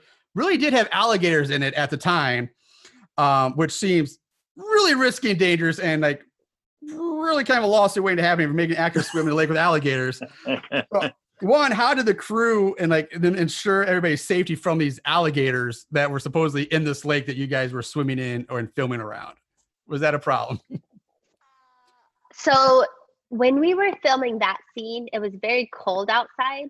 And I remember Megan, she was like cold, and we watched her take and stuff. And she said, um, you know, she, she, she didn't like the goosebumps on her and stuff. Uh, she's like, looks like I'm cold. I don't know if you guys saw that.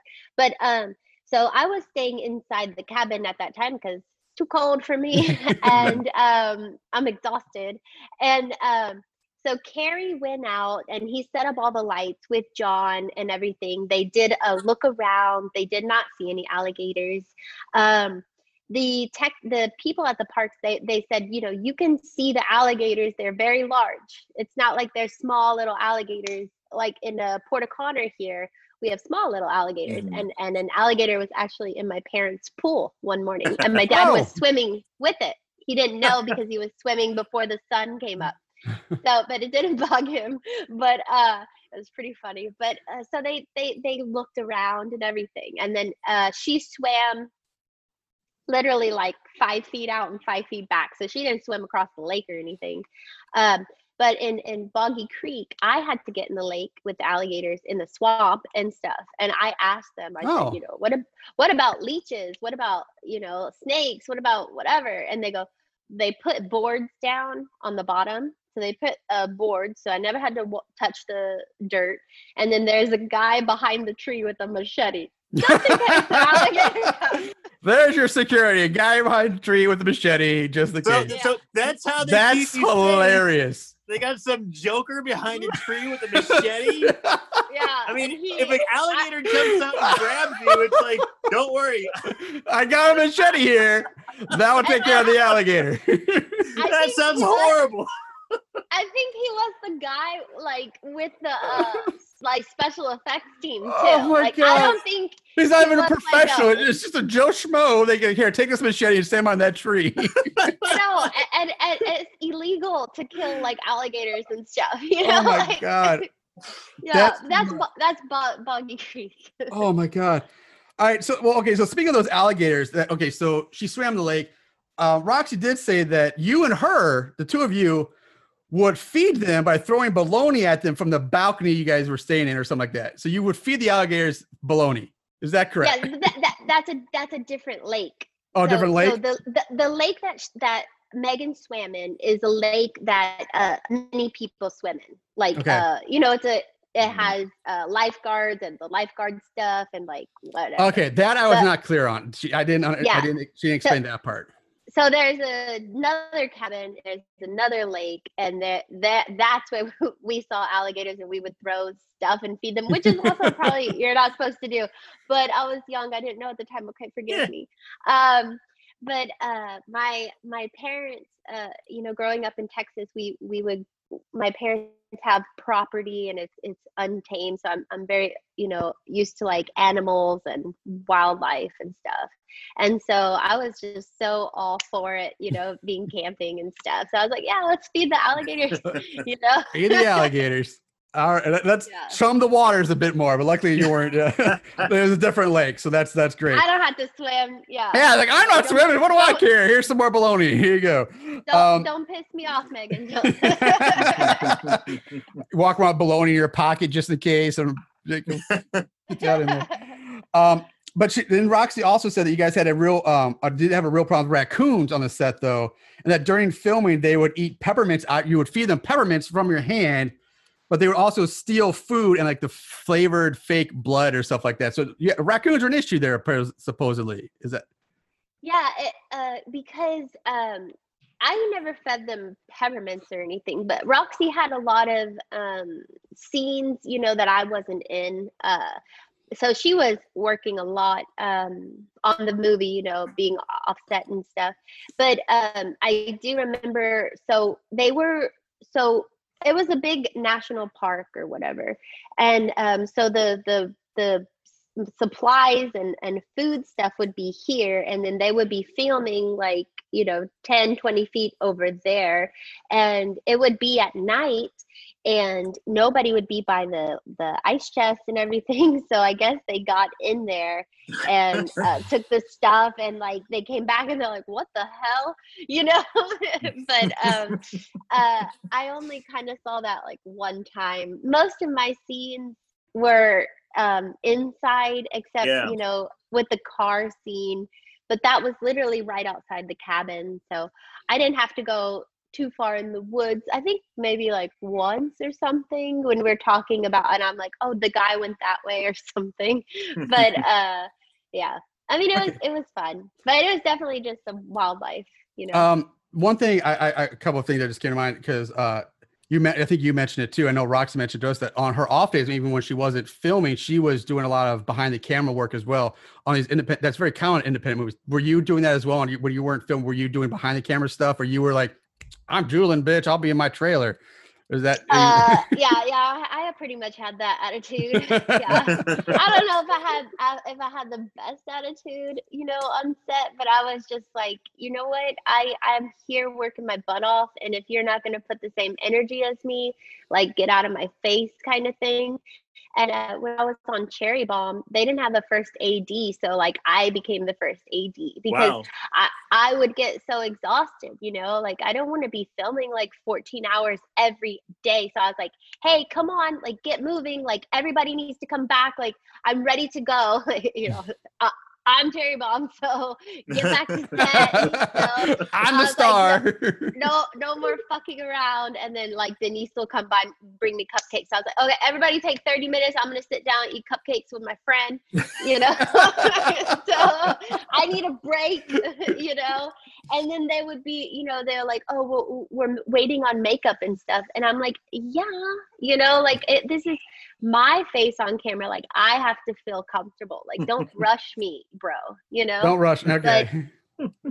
yeah but uh behind the scenes work moving lights and stuff no no no i never Okay. did that i do Um, that now but yeah Not then. All right. Um, now just on, you know, I don't know how method you are with, with your acting, but uh, you know, um, a lot of people, you know, did you did you go to a cheerleading boot camp to prepare for your role as Rachel as the, the- Rachel the cheerleader? Did you I did you would do it? not be able to handle any cheerleaders like at all. Like, cheerleaders at my school were the worst. They were the worst of the worst. Like in our football team never won. So like you suck as a cheerleader. So Yeah, I I had that like- feeling in high school. Our football team, I think, won four games in the four years I was there. I was zero, zero, zero games. So I was like, you know what? I could, I, I could cheerleader the shit out of you, and I've never cheerleaded before ever. So that was my idea of a cheerleader. I was just like, you know, I'm just gonna make this cheerleader up however I want. Uh, but I never had to do any cheers. Yeah, you didn't actually have to do any real cheerleading. I just, but Yeah. no, I we love your role, Rachel. Um, especially as it got further into the movie and we got saw more of her. And it's you're seeing that a lot of times that was your first real acting Movie, job, yeah. first real movie. And honestly, I wouldn't, I didn't, wouldn't have guessed that because a lot of stuff you were doing were just was making us ma- made me laugh at least like some like some like seeing the character progress through the through, through the whole movie and just there were some really great Rachel moments. Um, and that leads Oh, me to- there were, there were. Um, which kind of leads me to, and you we touched on this very briefly earlier. Uh, but Rachel became one of my favorite characters. I, I want to talk about two things. Um, so keep it, so uh, try to keep with me here. Um, we touched on the base that we we feel that Rachel got screwed over when it came to her destiny, which you already talked about briefly, just the stab, because she was such a major character in that movie. She's practically the second lead, but your destiny is basically just a blink and you're miss the stab. And we feel like, how did you feel about that at the time? I know you were new, but looking back at you, we feel that Rachel should have gotten a better, more Yeah, elaborate destiny. I how do you feel about that? Because Like being in being in horror movies, I mean, death scenes are kind of like the, the that's the, thing. That's what people are watching Yeah. for. Yeah. That's that's the big reveal. That's the big pop that everyone wants. Is like a great, cool death scene as, as a viewer. You know, you want to see a cool death or unique death or something gory or something special. Uh, and to have your character, which was fun and great, just to kind of eh, done. Yeah. Ah. It was disappointing. Well, what if I told you this? What if I told you that Rachel never died and she made it out of the building before it blew up? That was my ta- that was my take. I was like, you know what?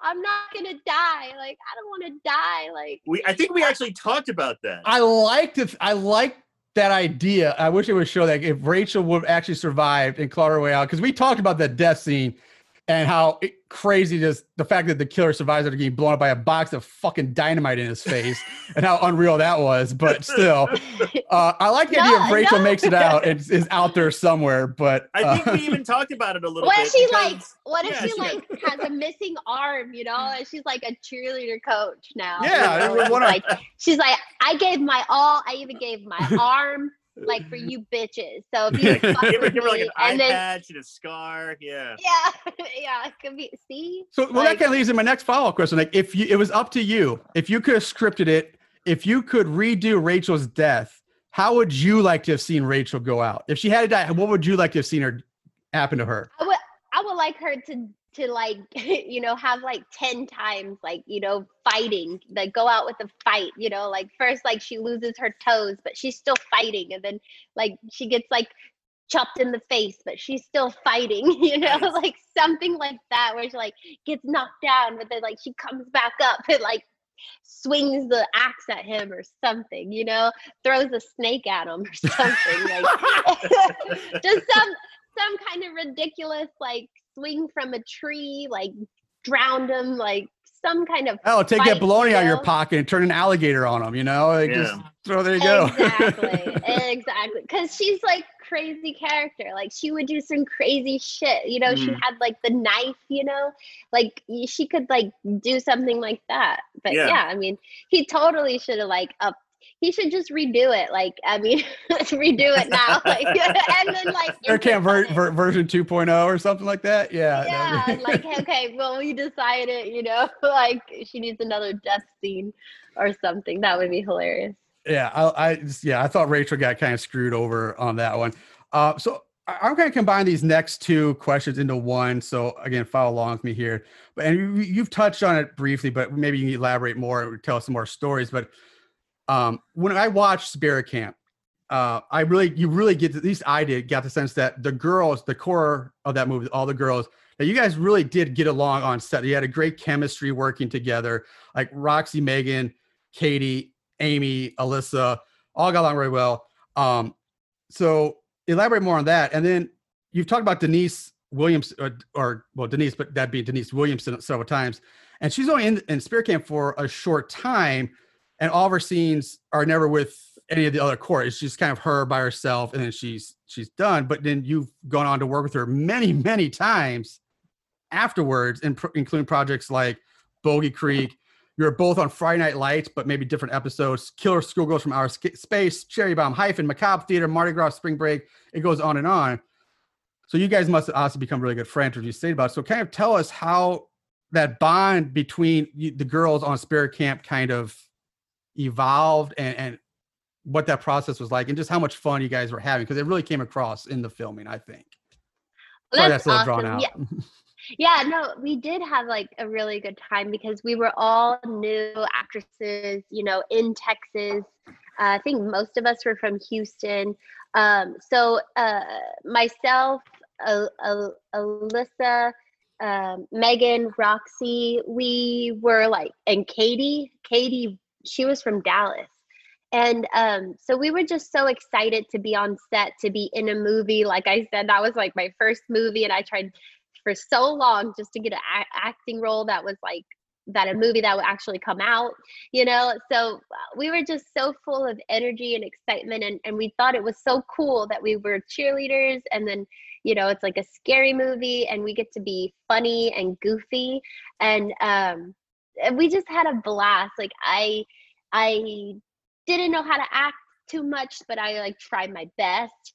And you know i probably made a lot of mistakes you know because I, I you know i was just trying like over trying but but i really wanted to like just have fun with it and just just try you know. And um so and then being together in the cabin uh you know we were like we stayed the night together you know uh, we had each had like bunk beds and stuff. So it was just it was really really a good experience. Nice. and uh the director i don't remember where he stayed but it was it was far away. And then when he brought uh denise on uh denise was like the new girl. So i was like who is this girl and then he was like oh i i wanted uh one extra kill or something. And uh i don't know if i could say this or whatever but they were like dating or something. And i was like why? Like what like, come on here? Like you're you're so so you're dating this guy and that's how he got you in the movie? Like what I was like, I don't know about this, you know? And and I was like, well, what do you do? And she's like, well, uh, I never, I never acted before, you know. she's like, I, I'm a dance major. I just graduated from uh, South Houston, uh, whatever college or whatever. And I was like, oh, do you want to get into acting or what? She's like, yeah, I think so. And and I was like, well, well, I'll help you. You know, so I kind of helped her get a agent. I helped her with the audition, you know, technique that I told you guys about. I helped her like introduce her to the scene. So once I had her with my agency, we had both an audition in Austin, and it's a three hour drive. And this is typical in, in Texas. You have to drive to the audition. I mean, it sucks because you don't get paid. You have to spend your own money, your own day, like just right. go audition and pray you get it. Um, so I took her, we went to Austin, and then we just like got to talking and we just became friends. And then we would go for spirit camp we would go to these conventions together. So that's like another weekend together. We mm-hmm. hang out together, like, and then we did like a Facebook show. So this is bef- and before like anything, but we had like like 2000 views from I don't know who and people would type like email us and say like I love you guys show on Facebook. And I was like what? That's so awesome. And we're like this is the Julin and Denise show. Da, da, da, it was like so retarded. So that's why I was like uh Oh, oh, I know I can't say that word retarded, but uh, it was so That's fun. funny when you say that because we have an ongoing. Aaron and I have an ongoing thing between us. With that. He gets on my case because I have a bad habit of saying that all the time. Like, oh, that's just retarded. I'm not not meaning anything by it, but he's like, dude, you gotta stop saying retarded so much on the show. I'm like, I'm trying, and then when you say, I'm like, we're both just kind of like. mhm. like It's- say, it's a I'm not the only gag. one. We have a running gag going on. So well, thank you, I- I- thank you for saying I'm not sh- showing that I'm not the only one who lets that slip or n- and not meaning it the way it, you know. It's Yes, yeah. I don't. I don't mean it that way. It was. It, it was so goofy. I'll just say it like that. It's so goofy. Uh, but we had just such a good time, and then and then we made up that thing like, hey, um, you know, if I'm in a movie, I'm gonna get you in the movie, so we can have like this weird drinking game, like when we're older, and like so anything we would like always like try to get in together. But now we want to do um, a project. I was thinking I don't know if you guys are fans of Danny Danny McBride. Oh yeah. I- yeah, we know. Yeah, Have you seen his movie The Fist Foot Way? Yes. Yes. Yes. Okay, so I was saying Denise because she's like a dance teacher. I was like, you know how he was a karate teacher? I was like, we should do a movie like that, but like you're a dance teacher and like you smoke a bunch of cigarettes and like yell at like little dancing kids and stuff, and like your personal life goes to shit. And she's actually a really good actress. She went to act with uh, Charlize Theron, Jack Black, and she had her movies come out in theaters. She's a really good actress. I kind of branched off and did other things, but Mhm. she's still acting and stuff, which I think is really awesome. And um, yeah, and and and I read that you guys hate uh, is it, parent, par- no, Blair Witch, paranormal, Act- no, y'all hate paranormal activity. Yeah, Yeah, I, I don't know. Where, a where fan. did you hear? Yeah, I, I did. A, yeah, we did an uh, interview with another podcast and uh, or a show, and I, I went off on my round how much I don't like the paranormal activity franchise. yeah, I, I don't like paranormal activity, but I was talking about uh, Blair Witch, so I don't know. Is that similar? But so no, it's pretty was in the- close. she was in the Blair Witch second one or whatever it was. Oh, okay. oh, she's in that because that is on our list of movies to get to. The Blair Witch Two, the like Shadow book or whatever it's called. It's yeah, that might be on our show coming up. I was like, oh, whatever. But she actually got like poison ivy from that shoot and stuff. Uh, but uh, I'm super happy for her, and like, yeah, Yeah. We're, we're we're super close friends, and and uh, she's great. So we kind of um, did our own thing or caused trouble at all these conventions and just have a blast. Nice. Nice. Um, one thing I want to ask, one last thing I want to ask about Spirit Camp before we move on. Um, and this goes back to Rachel again, how some of the great scenes and moments she's had. One of the best Rachel moments in that movie is, um, I'm just gonna call the interrogation scene, where you and Roxy have tied up, knocked down, tied up the supposed killer, and Rachel just kind of goes off on this crazy, almost psychotic tangent, and it's a great scene. Um, what do you remember about that? And, and just tell us the, the filming that scene and wh- where your mindset was and making that one happen, come to life. Well, this this is still again the the, the American Psycho thriller type actress. You know, I always wanted to play. So I was like, yes, I get to be this like crazy person. You know, and, and the knife was real. Uh, probably you know not whatever. And, and I was like, I'm gonna be so close to you know really fuck with you as much as I can, like as much acting skills as I can. I just really tried to like do my best and like tease the person and all this. Uh, but the knife was real, and so the director kept stopping me. And he kept freaking out. I was like, I'm not, I am not gonna split his throat right now. Like, what are you talking about? I, if he doesn't move, he's good, right? Like, you know, I guess, I guess, he- you know, all you have to do it's is his fault if I slice his throat. It's his fault. He moved, right? Yeah, Like, I'm he fine. ran into my knife. Yeah, but you know, I was I was careful, but I guess I could have thought, oh, you know what, if he like sneezes, you know, like, I didn't think about that at the time. I was just like, hey, I'm just gonna be this crazy psycho, you know. I was like, ah, Yeah. know. That is a I- I really don't know. good.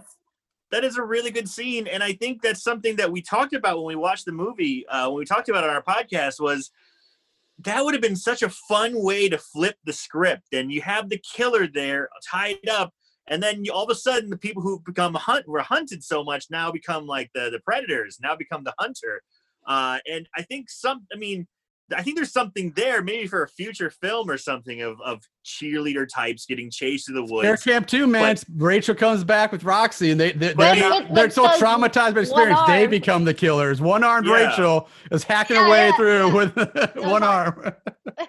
yeah, the so they- They get a Pom pom. They get a chance to catch the killer, but then turn it back on him, and then you almost start to sympathize with the killer after he's being tortured by the the cheerleaders. I would stuff a pom pom in his mouth too. You know, Perfect. That would have perfect. shove, shove shaving cream on his nose so he can't breathe. You know. Um, all right, so um, moving on from Spirit Camp, let's talk about Knucklebones now. Um, this was by far our most favorite of the movies we've done with you. Okay, spoilers. You said that you actually hadn't seen the. Uh, you saw a rough cut of it. You haven't seen the final released uh, uh, um, version Sorry, of it. So- Mitch. Sorry, Yeah. Mitch. I haven't seen it. I haven't seen it. So spoilers to, for Julin and anybody else who's listening who hasn't seen Knucklebones yet. But um, we love the ending of the movie, uh, the way that your character Nessa at the end seems to basically take control of Knucklebones and kind of becomes like his keeper, if you will, and unleashes him on her former best friend Samantha. And um, so again, this is why I wanted to see a, a sequel because like just see you and Knucklebones going on some crazy adventures or something like that, taking out people, it'd be awesome. But so in real life, like, is there somebody you could, re- uh, if is there anybody you would could you wish you could unleash Knucklebones on? if you had control, I, will- who would you? I will just? I will just not say names, but I'll say the Dallas uh, producer who is a, a terrible, terrible person. who may or may not be knows- released, released to a Boggy Creek, maybe I don't know. I, I, I, I, uh, not that one. oh, not that one. An even worse one. okay. it's just like uh, ego ego trips in the community and uh, terrible li- lies and Why do producers always seem to be the worst people? Stuff. Like, why is it always producers that are the sleaze balls? You know, like I don't. What, is there something that goes on with producers that always seem to get the bad rap and that just? I, I, it's the ego thing. It's the Yeah. money, yeah. It's the fine. Oh, Yeah. oh, You would think it'd be like the, the director or something like that, but it's always like the producer that's the jackass. But um, and the dir- directors are usually nice and, and, and cool. Like Knucklebones director Mitch, he he's so cool and nice and and he reads some of my scripts and and he he always he says, "Oh, Julin, you're just such a good writer." and stuff and it's just so nice of him to say that and we actually um, wrote some stuff together and i'm actually producing his short film uh, for like the scottish film festival or something nice. so it's pretty cool but uh yeah there's some there's some people in the industry i would the knucklebone thing nice, onto nice. Um, sure. So all right, quick question, and then we'll go into some stories about Knucklebones you can tell us. But um, who do you think would win in a fight, Knucklebones or Beast from Sweatshop? Hmm, the beast come on you know with the hammer and then he's got his little goth people or whatever like Mm, See, I'm sorry, that's the wrong answer. The correct answer is Knucklebones. why why what? no, I'm, I'm playing. I that's great. No, I, I love that you went that way. No, I I, I go Knucklebones because I don't know. He's supernatural. He's a demon. Guy in And sweatshop's just a guy, as far as like we know. But he does. I didn't take it. I did not take into account his army, his harem of ghoul vampire Yeah. things. Yeah. I did not take that into account. So he's got numbers on Knuckles. But uh, so um, it- I, I have to tell y'all about about uh, one of the scenes in Knucklebones. yes, this is what I want to talk about. Let's talk Knucklebones here. Well, the cool thing is, um, the director he saw me in the final, and so he said, you know, that girl, and he he was talking about me, and he said she can have any part that she wants in Knucklebones. He's like, you could play whatever part you want. And I was like, well, bro, I, I only want the lead role. Right. You know, come on. I, I'm, I'm the. Julin. Like, come yeah, on. I'm Julin. Come on. Hello. Yeah.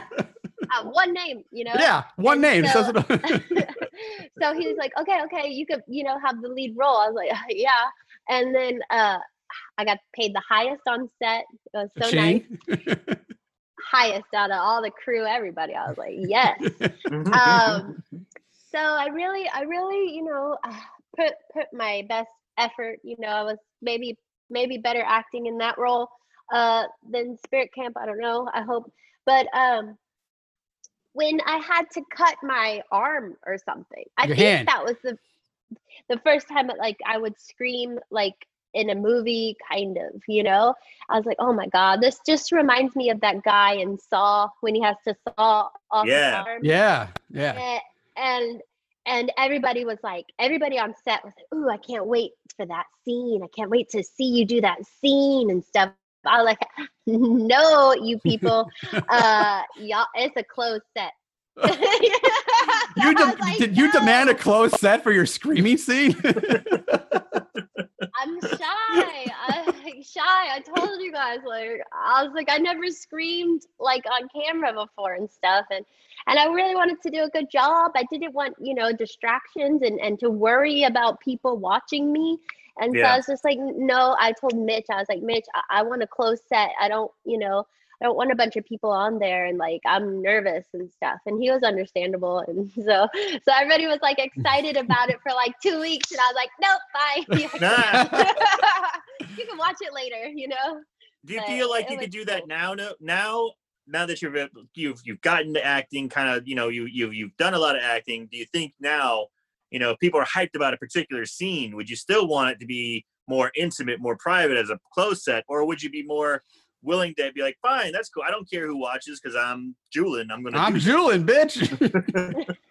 I would probably still do a closed set because I'm still like I'm Julin. I'm still kind of shy and like I just I just wouldn't want you know if somebody's cell phone goes off to be So, you know so you feel you get your best work out of just more more of a private, more of an intimate setting.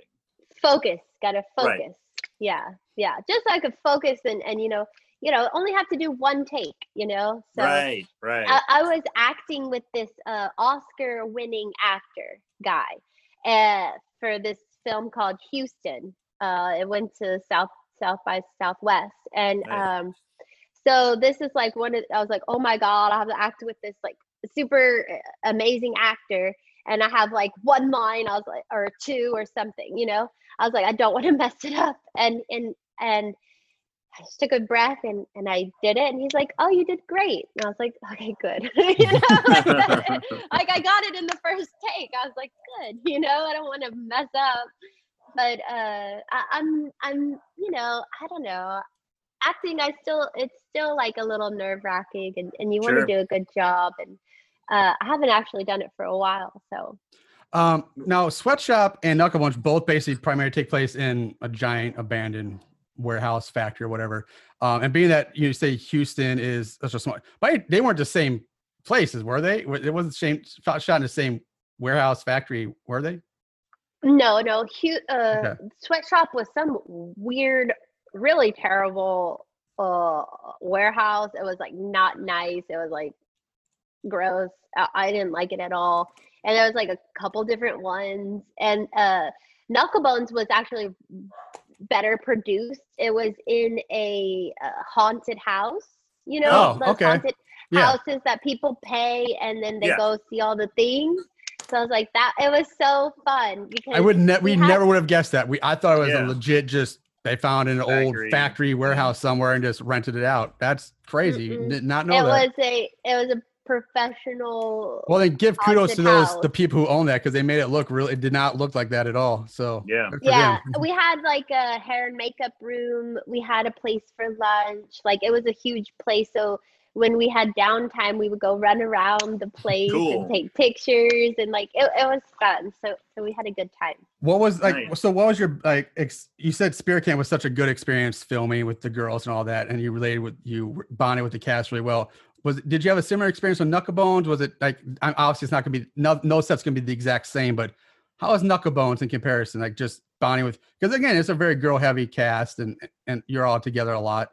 So it was that? different it was different on that one um the two girls um katie and i forgot the other girl's name uh uh, they had they had their special bond and i feel like i had a better bond with the crew people um and the director and they i felt like a little like jealous tension which was weird to me because i was like the lead character and i was just like i was just I was like, I'm too old. I don't have time for this you know Mhm. and i was i was very nice to them and everything and then uh katie she actually uh gave me a, a starbucks uh drink and then i got uh strep throat from her and it was like really Oh. really bad uh, uh, Was she trying to take but- you out? Was this some, was this like some? I want to take. Out maybe I'll get the lead. Is this, this some kind of competitive uh, No. jealousy going on?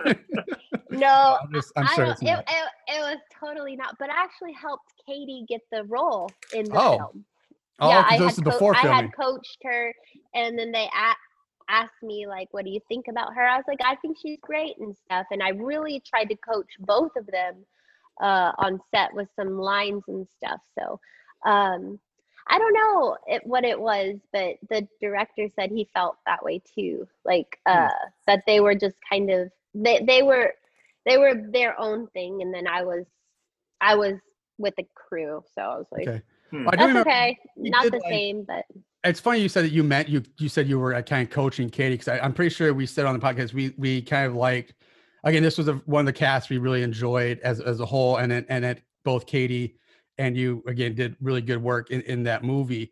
Um, so I guess obviously some that comes back to your coaching ability then as a so is this like a new career maybe you're thinking about maybe going to like acting coaching if you you seem to be doing this for uh pretty successfully so far.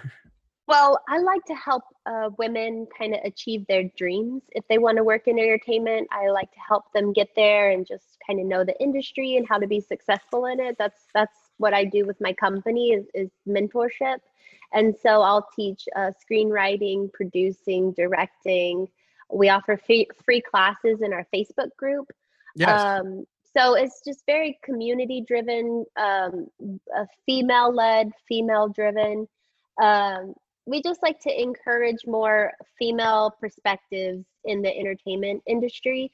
But I only, I don't only want like, uh, you know, female indie films. I want female huge success stories and big films because there is like you said the producer like dynamic thing with the ego tripping like i just don't like that and i feel you can have a very awesome creative environment um, and we obviously we work with men too so just everybody being nice and um, creative and just you know putting out some excite- yeah. exciting stuff yeah so I do have an announcement. I am making my first feature film with Fox Force. It's called Vicky's Vacation, yes. and it is a psychological thriller. It is a little bit like American Psycho, but it's with a teenage girl. So nice, but- nice. That's great. Um, and that, that's perfect segue because like that my ne- my next line question is we're gonna let's talk about your fo- about Fox Force. Um, because like for those of people who don't know, Julin is kind of the, the mastermind and founder of Fox Force, um, which is an entertainment production company, and we'll get more into that as as we go. But so what I'm guessing what you just said is your desire to see women succeed more and, and get more opportunities. Is that kind of was that what made you want to uh, i guess launch fox force and decide to take on such a large and daunting project of starting a brand new inter, uh, production company from the ground up Well, this is the thing. I feel like it was from all of my scary films that I was in, right? So I saw how these crew low budget films were made, right? And I and I just thought I can do better than that. Mm. You know, I can I can do it better. Um so that's where I got the idea. That's when I started writing scripts, learning how to write scripts. That's the first step, right? Is you have to learn how to write a script um, really well, and then you can produce it. Because I saw, you know, Kyle Day, who's never done a movie before, and he got to produce and make Cherry Bomb. I saw, you know, the sweatshop people make sweatshop, and I was like, I can do that. You know, I can do that, and I, I can do it better because I'm competitive. You know. Um, Yes. So I actually started the idea of Fox Force when I moved to LA with my script, my first script in my hand. And I said, I don't only want to just sell a movie, I want to make it, I want to distribute it, I want to have the rights to it, I want to be successful. I don't want to be another struggling writer or something. Like, I actually want to put my stuff out, get it made, and like show people. Um, and then that's the producing bug came in. Uh, but Fox Force was called Fig Jam. Do you guys know what Fig Jam is? It's an acronym in Australia. Oh, in Australia? Uh, then no. I, I gotta say, I don't know Fig Jam. no, I don't think I do. Part of me thinks I've heard it, but not thinking no. I'm thinking probably the old Toe Jam and Earl video game on a Sega I'm Genesis. thinking of Vegemite, maybe. I don't know. I don't know, but no, I, this is gonna be new to me. Well, Fig Jam means fuck, I'm good. Just ask me. Oh, so that's- okay, That's the attitude of Fox Force. nice. I, Um, I, So I am curious about the name Fox Force. Um, th- is that inspired from Pulp Fiction? Because the character Uma Thurman plays, Mia Wallace, was in a pilot called Fox Force Five. Uh, and if, if it's inspired from that, that'd be great. Yeah, so when I watched Pulp Fiction, I was like 15 years old. I was at my sister's house and she had that movie, Pulp Fiction. I put it in and I was like, holy shit, this movie is cool. You Mhm. know, I had never seen a movie like that before.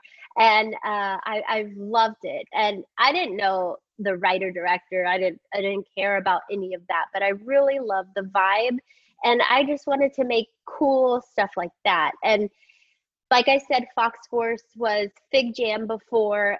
The thing is, I like in I like MTV, the old school MTV before Yeah. all the reality shows. So I was like, why not a, like a FTV? You know, what is that? A man TV? You know, like what about a female TV? Like, come on, you know and I was like, I really want to F, you know, word. And I was like, well, what, what, what, what could be cool like a F, you know? I was like, Fig Jam. And then I was like, "Mm, I just don't like it, you know? And then literally it was like 3 or 4 a.m. I'm in Hermosa Beach, you know, uh, chilling. I'll just say that, you know, with the ocean waves. And I was like, Fox Force.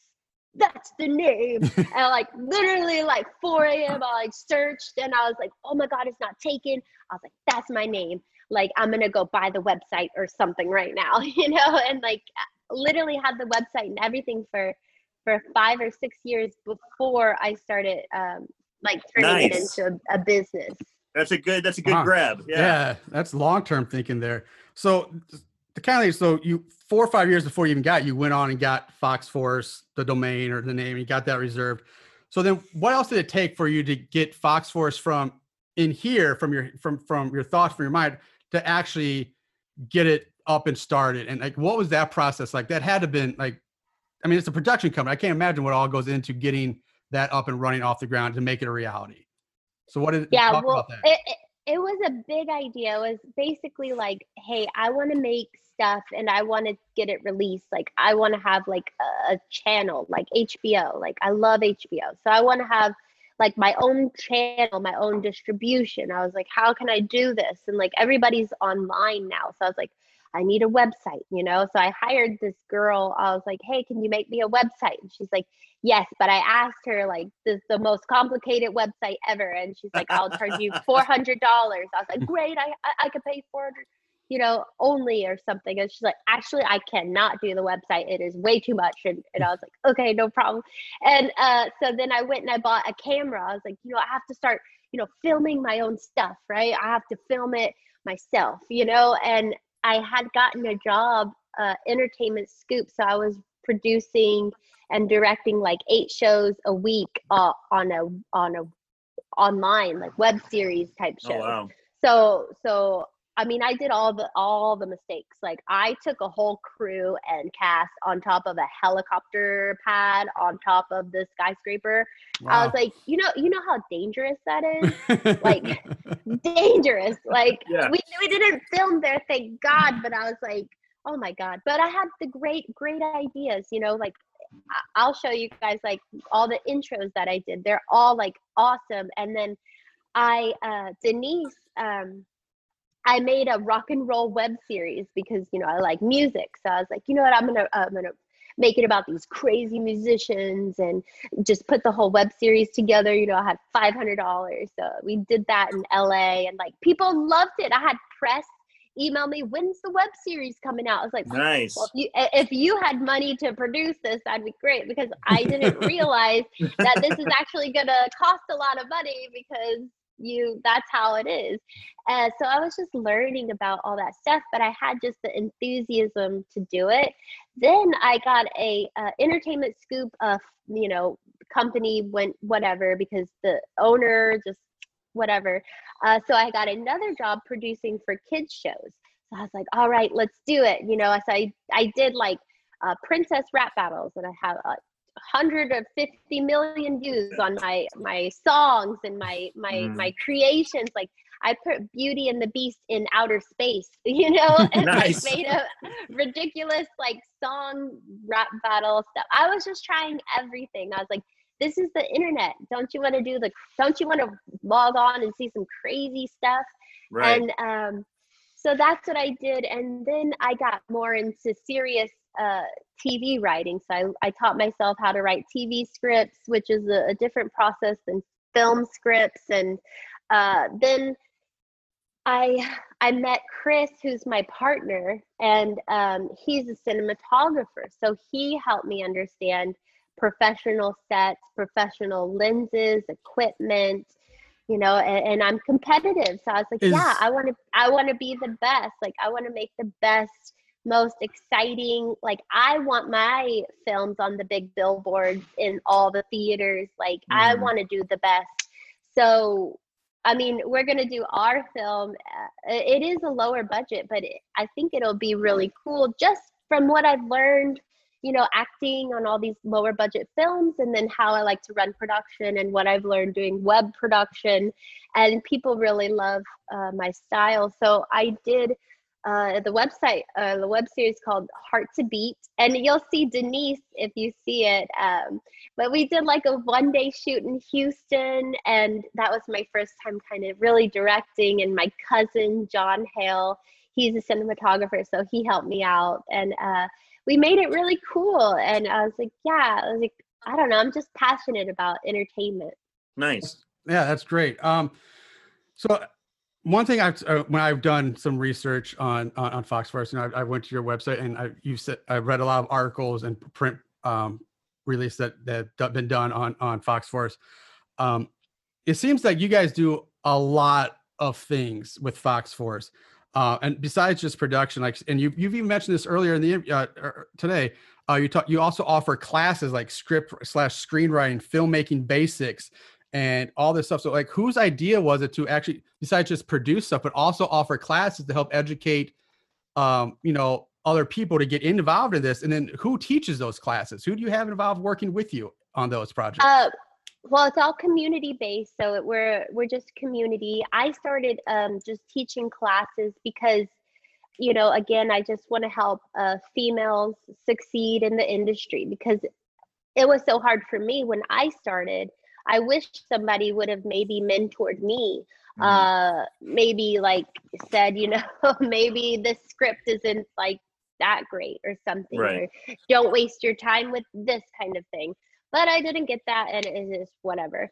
And uh, somebody like stole all my pictures from my personal pictures from Facebook and blasted them everywhere. Maybe don't put your personal pictures online, you know, kind of yeah. thing. Like, uh, so I was like, you know what? I, I wish you know, growing up in Texas, like I wish there was somebody that would have told me, hey, you can write scripts and stuff, and this is kind of how you do it. I didn't know like I could write a script until I was like 25 or so. Uh, and I know that sounds ridiculous, but if you don't see other women writing scripts and stuff or how it's done, you kind of just like don't know. So I, I just want to show females hey you can do it. You can do what you want to do. Um, plus i feel like there's not enough action or comedy with females uh, or scary films made by females too. Mm-hmm. so um, it was my idea for the classes and then with the community it's volunteer teachers. I try to make sure the volunteer teachers have good credits. Like my friend becky she was in Glow. She's a she's a huge TV actress, so she helped give the acting class. My partner Chris, he's a great cinematographer. He'll give a class on cinematography. I'll help teach uh, screenwriting because that's kind of the subject I know the best.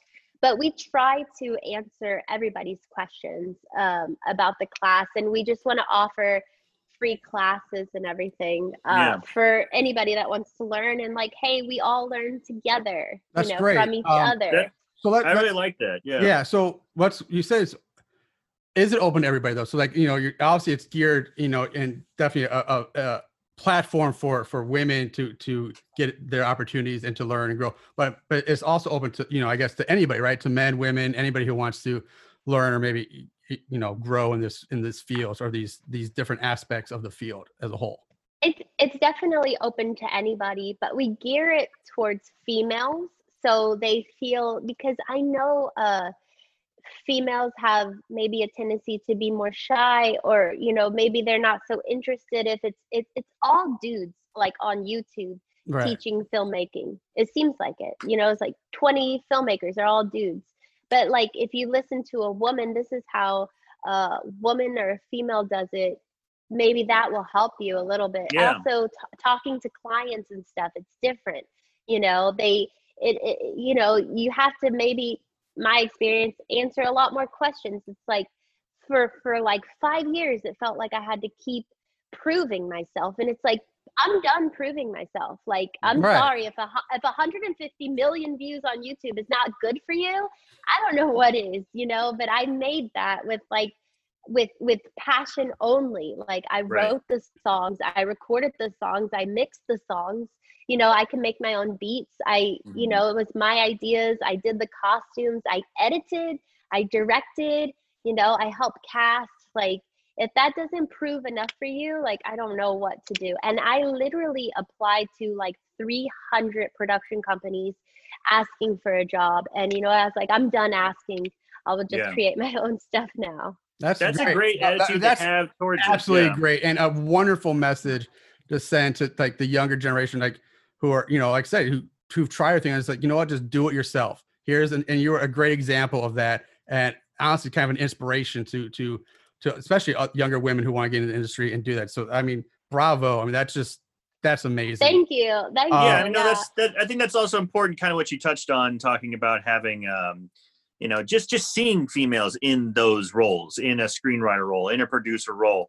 Um, you know, I I have a baby girl who just, uh, you know, so and I want her to see, you know, you know, ladies can do anything. Of course, if you have females who do X, Y, Z that are typical male roles. Yeah, and have So- actual female role models that aren't just like you know the pinup, you know, counter, you know, models or you know this is all I can expect. You know, actual no, I can legitimately do this and create it myself. And yeah, I mean it's a wonderful, wonderful, um, I guess what's well we'll say platform that you are um launching this from and, and doing this, and it's really very uh inspiring. Uh, it inspires me, and I so I think it's great.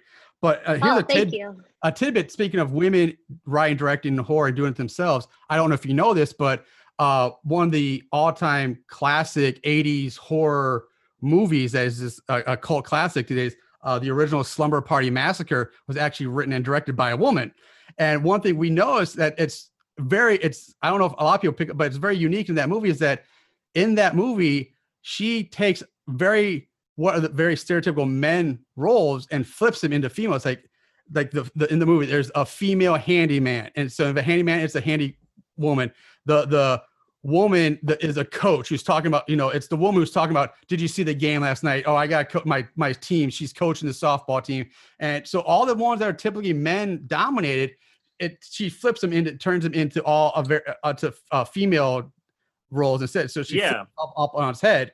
And, And, so uh, that, the- that was back in the 80s so and a great obviously probably you know very ahead of its time but a very early pioneer in in doing that is and so i don't know how many people know that but i think it's a great thing to look to for you know maybe inspiration or if it's like where this you know roots like where this all starts or goes back that far yeah, and they had the they also had the boyfriends in that movie, like on the sidelines when they're playing when the girls are playing basketball. They're like, "Go, go!" go," Yes, they're, they're being more of the cheerleader type. yes and, which, and like you said, they flipped they flipped those roles. So the boyfriends in the movie played the more you know stereotypical female roles of a horror movie. They're the ones cheering on the jocks, saying, "Go, go, Jenny, go!" yeah and the girls you are the jocks in that movie yeah, so it's a very it's very flip the gender roles in that and it's so again maybe one if you didn't know that or if you haven't seen it, definitely should check it out for that reason to uh to to appreciate for that for that fact Um, I, I definitely will check it out. uh, so with the let's talk about modern day times now with Fox Force. It's got with everything going on, the pandemic is gonna be very difficult. Um, so the pandemic is giving the world basically two raised middle fingers, saying "fuck you, world, I'm doing my thing," and it's it's made all like all film production pretty much grind to a halt. You know, the, especially the larger productions, very large cast and crews, and even down to the small production companies like like Fox Force.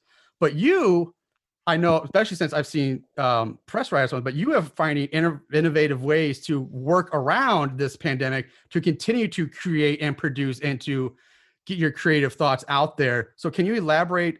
And while maintaining the safety first of, of everybody, so can you talk about how you've managed to continue to produce and go about your creation during these crazy pandemic-induced times? Yes, so it is a little bit of a story. Um, so when I decided to launch Fox Force full time, uh, was in December, and then January, late January, I went to the emergency room. Yeah, so and it was literally five days before like our kind of launch party, right? Fox Force launch party official, and they said, uh, um, you have uh, 99% you have cancer. Oh, Jesus. Oh, Jesus. oh. God damn. yeah so i was like crap you know uh I, i'm about to launch my company like I, I don't have time for this you know like my gosh i've been waiting my whole life it seems like to launch fox force and now now you're telling me i can't because i have cancer. So i was like crap you know? I was like I- even went to sundance that year like because i was like we had like our business cards and everything. So um so I had to do uh, it was like a year of like surgeries. I had to do two open abdominal surgeries, which is like a scary movie in itself. Sure. Like one of my surgeries, I went and this like Russian dude, he couldn't. It was an ep- epidural. I don't know if, if Yeah. that's right, but Yeah, epidural. s- stick it in your spine and stuff. And he missed it and stuff, and he had like this Russian accent. I was like, "Oh my god!" And uh, anyway, so after I got out of surgery, literally i was telling the whole staff like i was high as hell. I, I, I have a company fox force and we're gonna make movies and stuff. And they're like yeah yeah sure you know. I was like check out this music video like isn't it cool? You know? And uh so so I, I was in austin texas um with my family and and they called or I got the email and, and they said, you know, you're the 1%, you don't have cancer. That's Nice. great. Oh, yes, I'm the 1%. So I can always say that joke now. and so so I had to recover. I, I really had to take time to recover, uh, you know, your stomach operating twice like and you know I'm an athlete, so I've been trying to get back in shape and stuff since then. But um literally when I'm ready to go, the pandemic starts. Like I'm I'm Yeah. healthy again. I'm ready. I'm, I'm full of energy. And then they're like, oh no, no, no, no, no.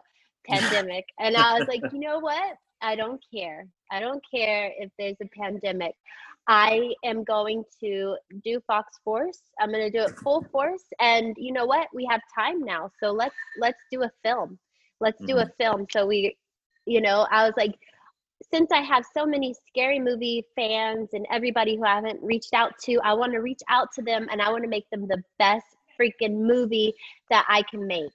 So that's when I started coming up with an idea and and I called it Vicky's Vacation. We're going to do we're going to start it with a crowdfunding campaign. I'm going to teach, you know, some of our perks are going to be how to make a scary film, how to write a scary film, how to do a low budget film. Uh, we have special merchandise that's only available for our crowdfunding campaign. We have a designer, Layla. She's designing like the poster and the t-shirt and everything. So we're gonna have really cool perks on that, and it's gonna be Nice. a crowd crowdfunding thing. Well, you get that information. I would definitely uh, love to contribute to that because I would love to, to help you guys out and and Yeah, we'll post it. that. We'll, you know, let our, let our listeners know. Yeah. so you keep us Oh, up and we be- will do that for sure. And I'd love to get the get you know help you know maybe I'll donate some stuff to you know donate to the the crowdfunding as well. So just let us know when that happens and we'll make that happen. Awesome. Yeah. So so we um so it's me and my partner Chris, and we started Fox Force again full time. And so we just started reaching out, and this company, um, it's called Alova Talks. They reached back out to me and they just said, "Hey, can you do our commercial now?" You know, so I was like, "Oh, okay." You know, yes, I can do it. Let's do it. So I have to film cows and stuff in Texas. Um, because we came to Texas because Go I'm high, Longhorns. yeah, because I'm uh, high risk. I said I was already quarantining last year. I do not want to quarantine again. So we came to a very small town in Texas just to like help get away and and and not Mhm. get you know any infection. I, I do not want to spend any more time in the hospital. Uh, I want to safe and just be smart. And so on our set, the way we do it is um, Chris, the cinematographer, he will set up the lights. Maybe we'll have one grip guy, and then we have just myself and then the actress uh, or actor, and we have them do their own makeup. We did a book trailer, and we only had 10 people on set at a time. We had everybody spaced out, wearing masks, uh, hand sanitizing, Mhm. we had face shields if you want um, we took the courses to be you know certified for the pandemic but because we're able to do so much and be creative with the like a skeleton crew and because we started out small with fox force like when we did the war twins music video it was just me and chris I was gonna be my next. I wanted I wanted to talk about that next. So, but go, continue on with your. I'm sorry. yeah so Uh, so the, the the way that we did it uh because i'm a producer and, and since i did so many like web series like production i know how to do it like low budget be nimble. And so i found a castle crazy in pasadena area california. It had all the props in this castle. I was like oh my god like it already has set design it's the castle. And the thing you have to I mean, we did a shoot a day before. We actually all the black like studio looking stuff that was actually in our living room. So we made it look like a, you know, just a black area studio, just close-ups of the face and we intercut it with that and we did like the Alfred Hitchcock like spinning head um but I re- I really wanted like an Alfred Hitchcock type of music video vibe, and I said, "Hey guys, like," and this is again me um, telling people, I was like, "Please just trust me, like trust me to direct and just follow. I'll make it like super badass for this budget that you have." Um, they did want like a bigger budget, and they had a bigger idea, but I said, "Hey, for the budget that you do have." You have to like get creative with the idea. So Right. it's just really about being very creative with what you've got. And with the costumes and stuff, I, from working at my totally TV job, I learned, you know, you could buy costumes online pretty cheap. Like the sequence dress was like $10 and it looks awesome, you Yeah. know, and, um, just always like accessories help with music videos and stuff. So I studied a bunch of music videos just to try to like help, you know, make it really cool. But um yeah, it was just me and Chris. That's two people crew, you know. Yeah, so I definitely carry lights and sandbags and cords and stuff on Nice. those. So your days of I'm Julin bitch on spare camp or, and I'm not doing any background work to now it's- it, it's changed now. Now you're doing the putting the getting your fingers dirty a bit more. Yeah, yeah. But but for for for the right reasons. Yes, Yeah, of yeah. course. Um, two th- two couple of things now that uh, one the War Twins video that I've seen that uh that one seems to be getting a lot of press. I've noticed like it's getting a lot of rave reviews, a lot of good reviews about this. Uh, I I personally have not heard of them. I don't know, but I've only heard them through the press ratings that you get. But there's been a lot of write-ups about this. So apparently, you know, which is great. I mean, it's, it's critically acclaimed. It's very very highly regarded. So congratulations on that. That's that's awesome. Thanks. Well, the Um, thing is, uh, let me tell you, they have been a band for 10 years. They've played all over the US, like in all the uh, live music. They were literally like living in a band. I mean, living in a van. and um, their producer produced like the Red Hot Chili Peppers. So Sylvia Massy, she produced their record. And that is also, so they got a lot of press because they have been around so long and they're super talented. But the fact that um, it was so nice of the James, he said, like, oh, Fox Force, Julin, she had such a great vision and everything. Cause I was studying like like uh, Fellini, Alfred Hitchcock. You know, I just wanted to Yeah. make it like this creepy like music video. She's like, I'm your nurse. But I was like, let's put it like in the 60s, you know, World War One style. You know, I really go into depth and research like the creative, how how I can get like the most creative stuff. I like you know all the I, I try to do as much pre-production planning creative stuff as i can and then when we get to set like we just get more creative and just have fun you know and just really have to like hyper focus and just like i don't know just try to make it the best you can and and i just love it so i think people can tell that i just love making media and that's why they respond. I respond mean, I can tell. I mean, your, your passion is your passion for this is really coming out, and and I mean, for people who aren't watching the, you aren't going to watch a video of this, but so you might not even see it in your face, but I mean, just hearing it in your word, I mean, it, the passion you have is obvious. It, it's oozing out of you. I mean, it's that's wonderful to see such, you know, to have somebody that passionate and working on this stuff. Um, a few more quick questions. Uh, you you mentioned Chris, your partner on this. Um, and then before we start recording, is Chris by some is he just is this the Chris you're married to, or is this a different Chris? That you're just Yes, curious. chris chris chris i'm married to So okay, so all right, so there we go. So is that But Chris? wait, but I do have to say, when I met Chris, uh, boyfriend Chris, I did not know he was a cinematographer for a whole year. Wow, a year. Uh, You made a year. It didn't go by. Wow. Okay. Yeah, be, well, this is the thing. This is how it is in LA. Um, these people that you date, you know, they have like a business card. This is this is who they are. This is what they do, and you know, you like it or not. And I said, I don't care what you do. you know, can you make me laugh? Are you a nice person? This is all I care about. You know, because I had had some bad relationships. You know, so I was like, can you make me laugh? And are you a nice person? You know, do we like the same things, kind of thing. And I was passionate about like screenwriting and producing but i'm not trying to use my partner for i don't know uh, that that is a separate Mhm. thing now when he told me he was a cinematographer and i had he had worked with like Wanda Sykes and all these nice. super famous people and done these huge things i'm like wait what i was like okay hold on i have another idea i was like can you help I was like, "Can you help me with Fox Force because this is the thing that I've been trying to do."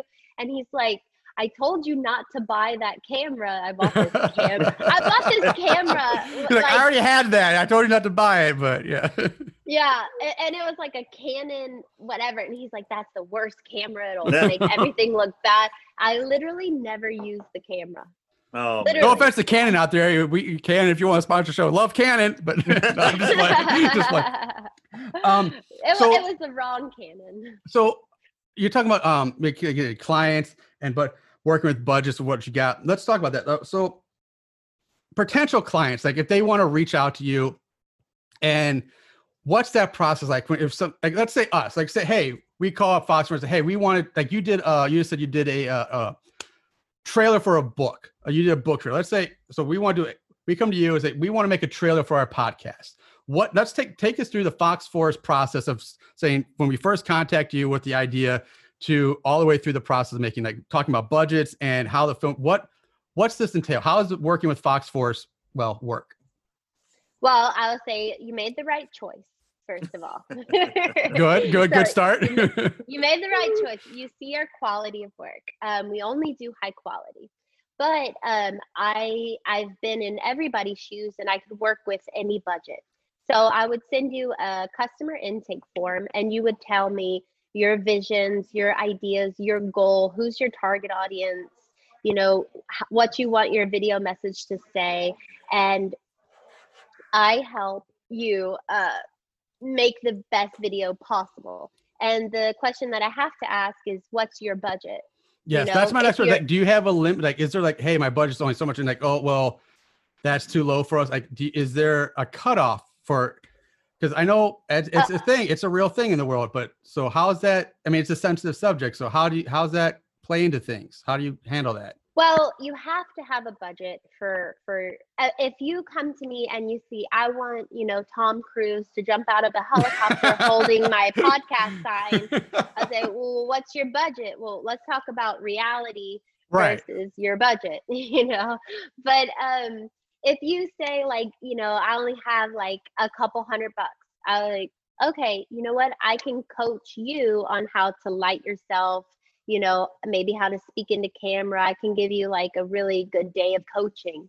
But there are um I do have to pay my crew scale. Exactly. Exactly. That's what I'm that's what I'm saying. Yeah. So um so hey, yeah. Yeah. any other potential podcast listeners out there or people who want to do take, you know, listen up. Here's this is for you. Um Hey, you know Yeah. what? Stock, stock footage. there you We go, stock footage. Stock footage. So but no, but that's did still great book- that you're even willing to even you can't necessarily film it for them or do it, but you're like but that's great you to say, hey, hey, I will at least coach you through what you need to do for that budget. It's not just sorry, that's we can't work with you. Yeah. So that, yeah, that that's- that's, what I'm saying. That's that's something that I you don't see like I don't think you see a whole lot of people like, well, you don't have the money to work for us. Sorry, good luck.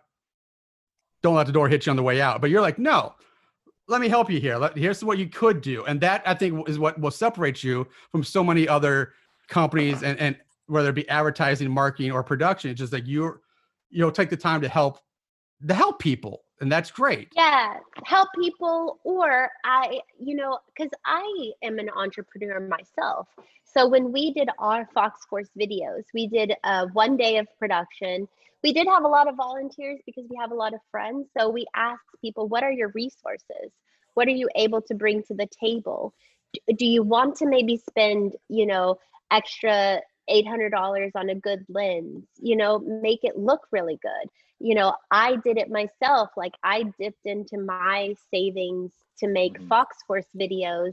Like I spent like three grand, you know, on my videos. And that's a lot of money for me, you know, because Right. I wasn't bringing in any money at the time, but I believed in myself. So, do you believe in yourself? Do you want high quality, that high quality look?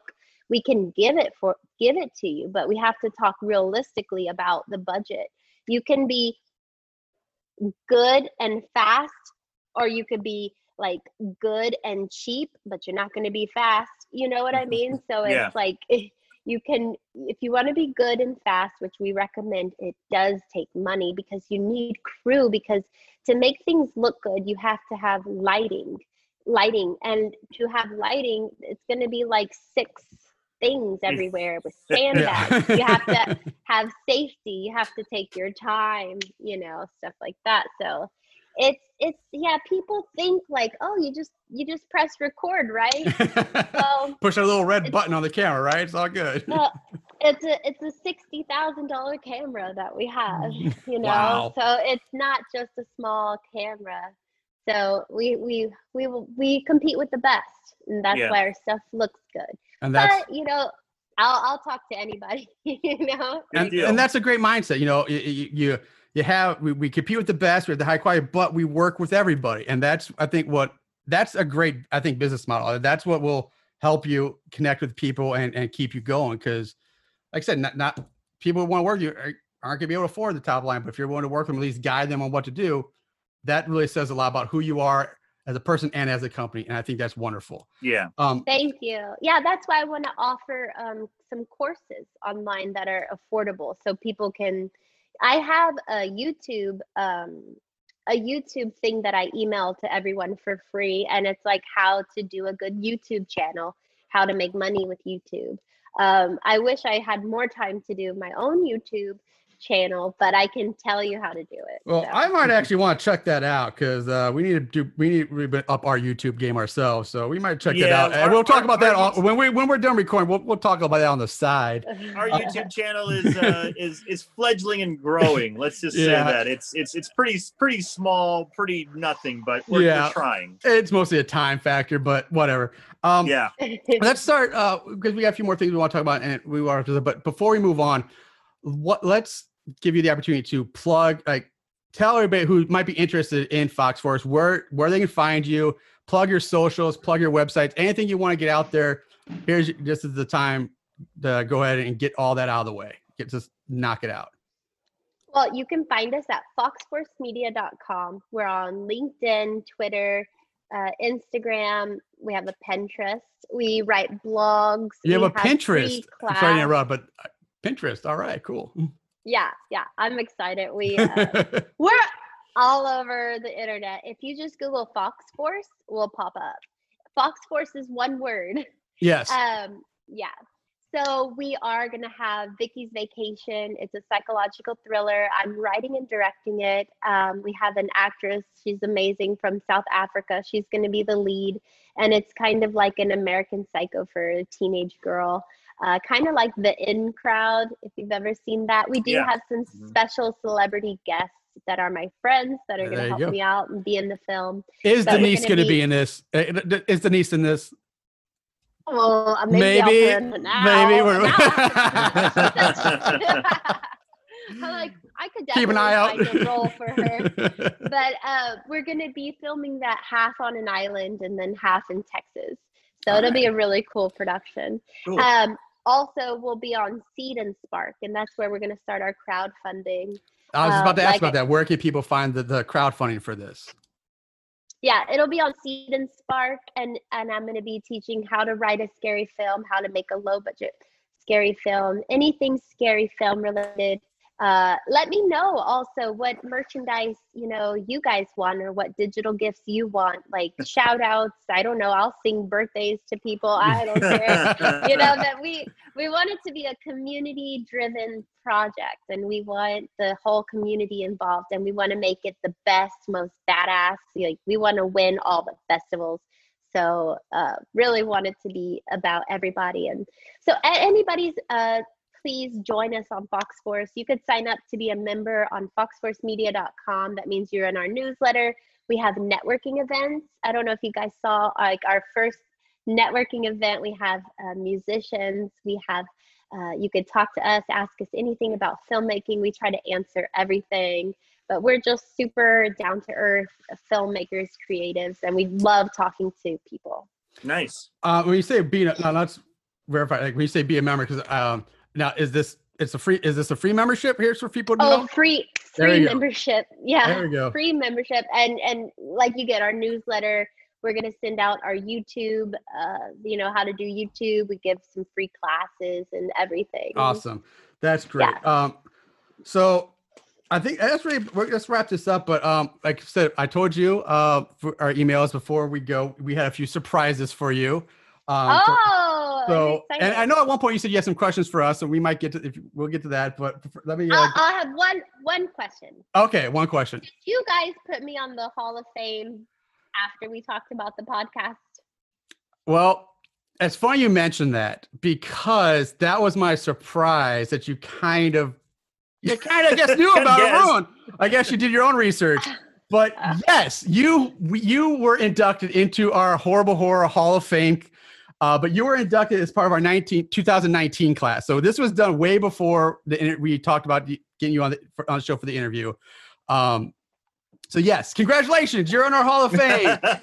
Um, and I won. yeah, and as part of that f- surprise, you are actually getting our first actual um uh hold it up uh, our first actual plaque, our horrible horror Hall of Fame plaque with your name on it, it, it symbolizing your entry into our Hall of Fame for your all your contributions to the horror industry, whether good or bad. Uh, you have entered the Hall, horrible horror Hall of Fame, and uh, with that, we are also sending you a copy our, our hor- your very own horrible horror T-shirt. the late last of our ladies, uh, ladies, si- ladies fitted tees. You will be, we will send those to you to Oh, I'm so display on your, in your office because you know being in our Hall of Fame is such an accolade, such an yes. Honor to proudly display to all your coworkers and potential clients. I clients. will. I will gladly die horrible deaths anytime. So you, I- yeah, I you love kind of it. ruined the surprise, so but yeah, awesome. you, you did your research. So yes, but no, you were in the Hall of Fame way before we ever contacted you or wanted to, you know, try to get you on the show. but that that's even cooler. That's that's so cool. Yeah. Well, I, I'm excited. Well, thank you guys so much. I had Yes. a blast like talking to you guys and and talking to you for the past couple months about this interview. And thank you for supporting Fox Force and Vicky's Vacation. oh yeah, and, hundred percent. uh, yeah, let's let's make a video for your podcast. Let's talk about that. Hundred percent. Um, yeah, we will. We're gonna wrap up the interview, but um, I know Aaron's gotta get going. I would love to have a few questions. I'd like to talk to you if you have time for after we get done with the recording. Um, but for now, all right, listeners, Moon Goons. I hope you enjoy this. Uh, hope you enjoyed the interview. We had a blast recording this. So again, thank you very, very much to Julin for taking the time out for doing this. This was an amazing experience and just yes, a thank pleasure. you, thank you very much. Appreciate it. You're welcome. Make sure you check her out. Check out her on, on, on follow her on all the social medias. Check out her movies if you haven't already. And uh, it's just been a blast. She's a wonderful person, and you know follow her on, and support support uh, Vicky's vacation. Uh, you know, go to crowdfunding and, and get on the ground floor of that, and, and and help support some actual some art and creativity, and be part of something new and special. So we're gonna wrap this up. Thank you very much for listening. Hope you enjoy the show. And remember, watch more horror movies, and always keep it tight.